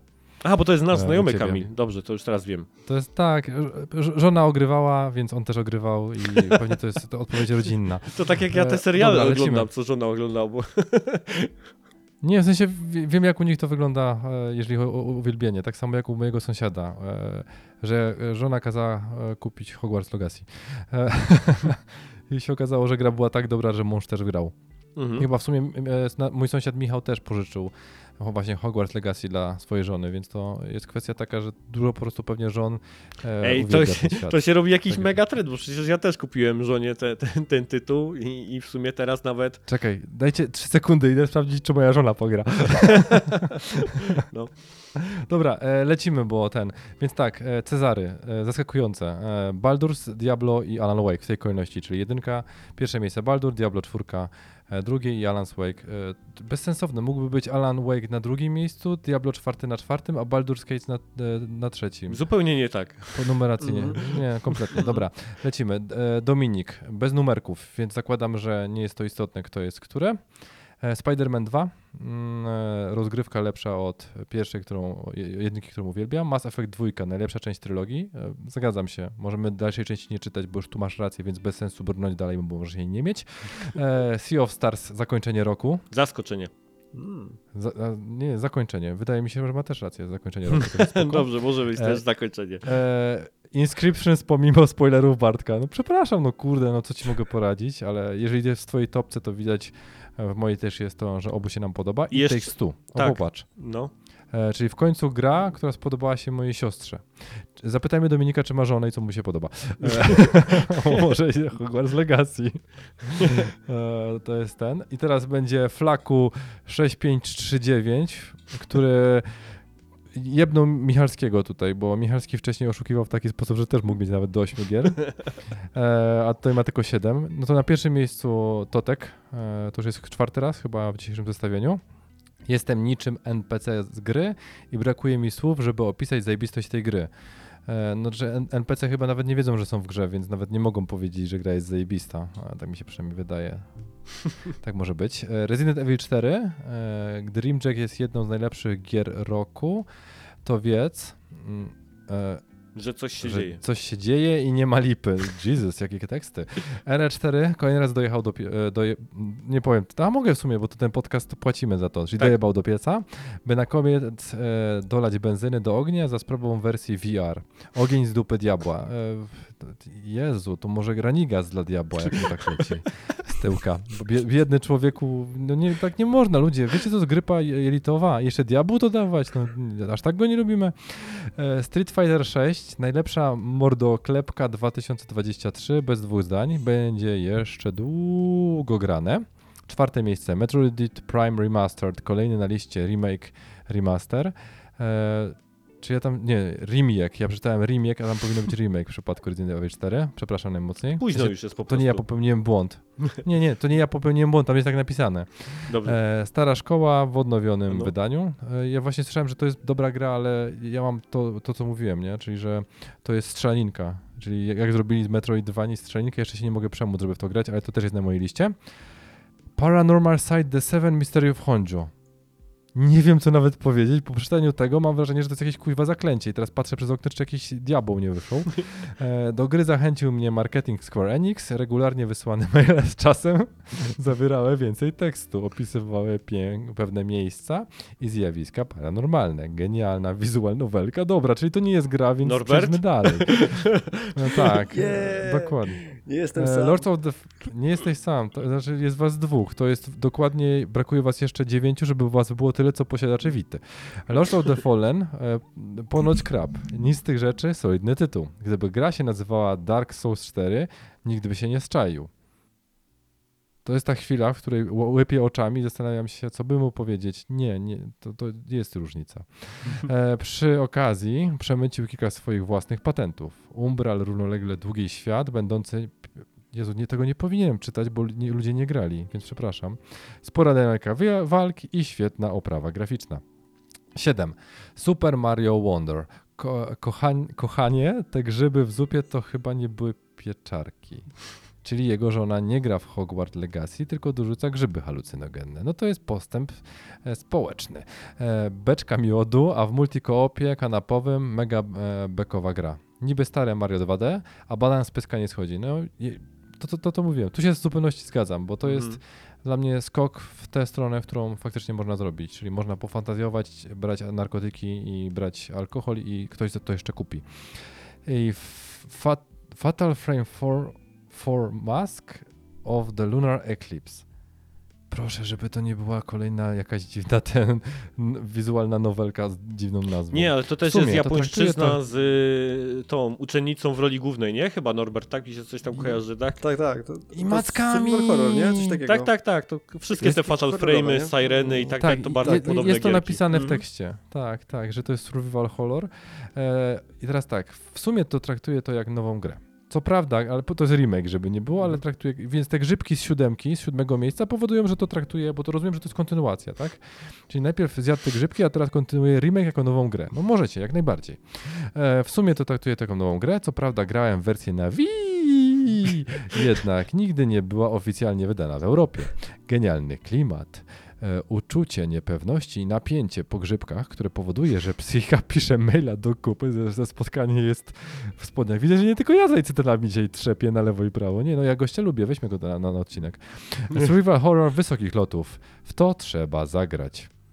No Ja nie grałem nigdy. Co było dla ciebie największym, to, Tomek, za- zaskoczeniem z tego wszystkiego, co przeczytaliśmy? Fakt, że tylko raz Destiny 2 padło? tak, i że tylko Czacza, a Cezar nic o Destiny nie napisał. To już w ogóle ten, Może się pokłócili. Straszne. No ja w te Fatal Frame'y nigdy nie grałem, zawsze się ich bałem. To i te Sireny, No. te, te, te, to straszne gry były, ja się te, o, omijałem ogromnym łukiem. Nie wiem, Ania, ty grałaś w którekolwiek z tych takich właśnie tych horrorów? Bo to taka seria jest tam Fatal właśnie Frame, potem Rose, coś tam, coś tam. Coś tam kiedyś próbowałam, ale e, niewiele pamiętam z tych gierek. To chyba właśnie taki typ. To jest nurt tych takich właśnie tytułów, gdzie jest zawsze jakaś uczennica z aparatem i goni za tymi duchami, albo one gonią ją. To, taki, to, taki podobny właśnie kunszt y, gier jest. y, Wszystkich bardzo podobnych do mnie, one się zlewają w całość. Ale tak, słuchajcie, dzięki bardzo za e, wszystkie głosy. E, mam nadzieję, że Bartek ma nauczkę, że następnym razem będziemy mówić o jednej grze goty, żebyśmy się zmieścili w czasie z odcinkiem. Nie, no to możemy gadać o jednej grze Goty, tylko to ty przygotowałeś top. Ale dobra, nieważne. Jesus. E, to chciałbym na koniec może tylko teraz powiem, że dziękujemy wam wszystkim za e, przesłane e, wasze głosy, za odpowiedzi w ankiecie. Wam tutaj obecnym za ten odcinek, który teraz już blisko dobija do dwóch godzin, bardzo serdecznie dziękuję. Fajnie było nagrywać w takim e, dużym składzie, w czwórkę. A było bekowo, e, cytując tutaj kolegę i słownictwo z, ostatniej, z, ostatniej, e, z ostatniego komentarza. Było zabawnie, Tyle bekowo. Ja się świetnie bawiłem. I co, może kiedyś to powtórzymy, zobaczymy. Natomiast wcześniej niż, niż na kolejnych topkach. E, I pamiętajcie, że e, to są tylko i wyłącznie nasze głosy, każdy bierze za nie odpowiedzialność, to nie jest e, materiał do kancelowania nikogo ani śmiania, czy wysyłania tam harassment maili, bo ktoś miał tą Nie, no ja w tym roku grę. się nie boję, Tomek, to ty masz przesrane, nie? No, ja, ja doskonale, dlatego ja byłem taki zdenerwowany tymi topkami, bo ja wiedziałem, że mi się najbardziej oberwie. E, Przecież za- nic nie powiedziałam. A byłem zdenerwowany od trzech dni. Nic nie powiedziałam. Ale cegła od Ani już jedzie i wiedzie ci przez okno. No. Boję się kliknąć stop na nagrywaniu, bo wtedy Ania się odpali.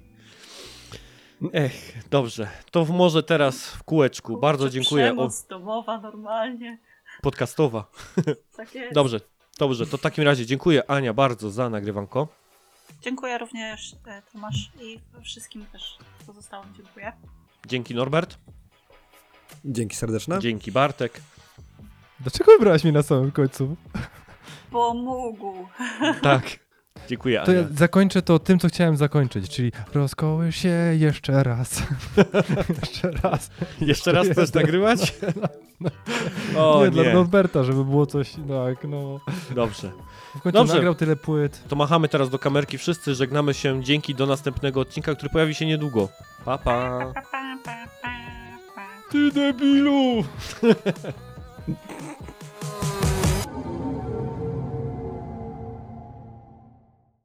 osoby, które puszczają na weselu już mi niosą suknię z welonem, która wcale nie jest o dobrowolnym e, ślubie, tylko o przymusie, nie? Ale potańczmy sobie pod tytułem raz, dwa, Abba Dancing Queen o 15-latce, która jest zmuszana do tego, nie? Więc To tak samo ja jak jest ta ludzi, którzy piosenka, ta, ta świąteczna, nie? Gdzie, e, gdzie, Last Christmas, no. Nie, gdzie, gdzie w tekście ewidentnie Laska nie chce z gościem wyjść z jakiegoś tam baru, a on ją namawia, żeby tam ciągle z nim. Po... Nie, żeby została, ona już musi wracać do domu. Kojarzycie tą piosenkę, jak tam jest coś tam. Mhm. Tak, tak, tak, e, It's cold outside, nie? Nie, nie? Coś takiego A, tam. no, to- Mhm. Ale to tak, tak jak z piosenką tego Genesis, mama. Ona nie jest o matce, tylko o prostytutce, a Tak ludzie jest. to dają No. jako ten dedykację na Dzień Matki swoim matkom, nie? No, No to już chyba wiemy, co co? będzie w skicie po odcinku w takim razie. Podcast bawi i uczy po raz kolejny. tak jest, tak jest, tak jest.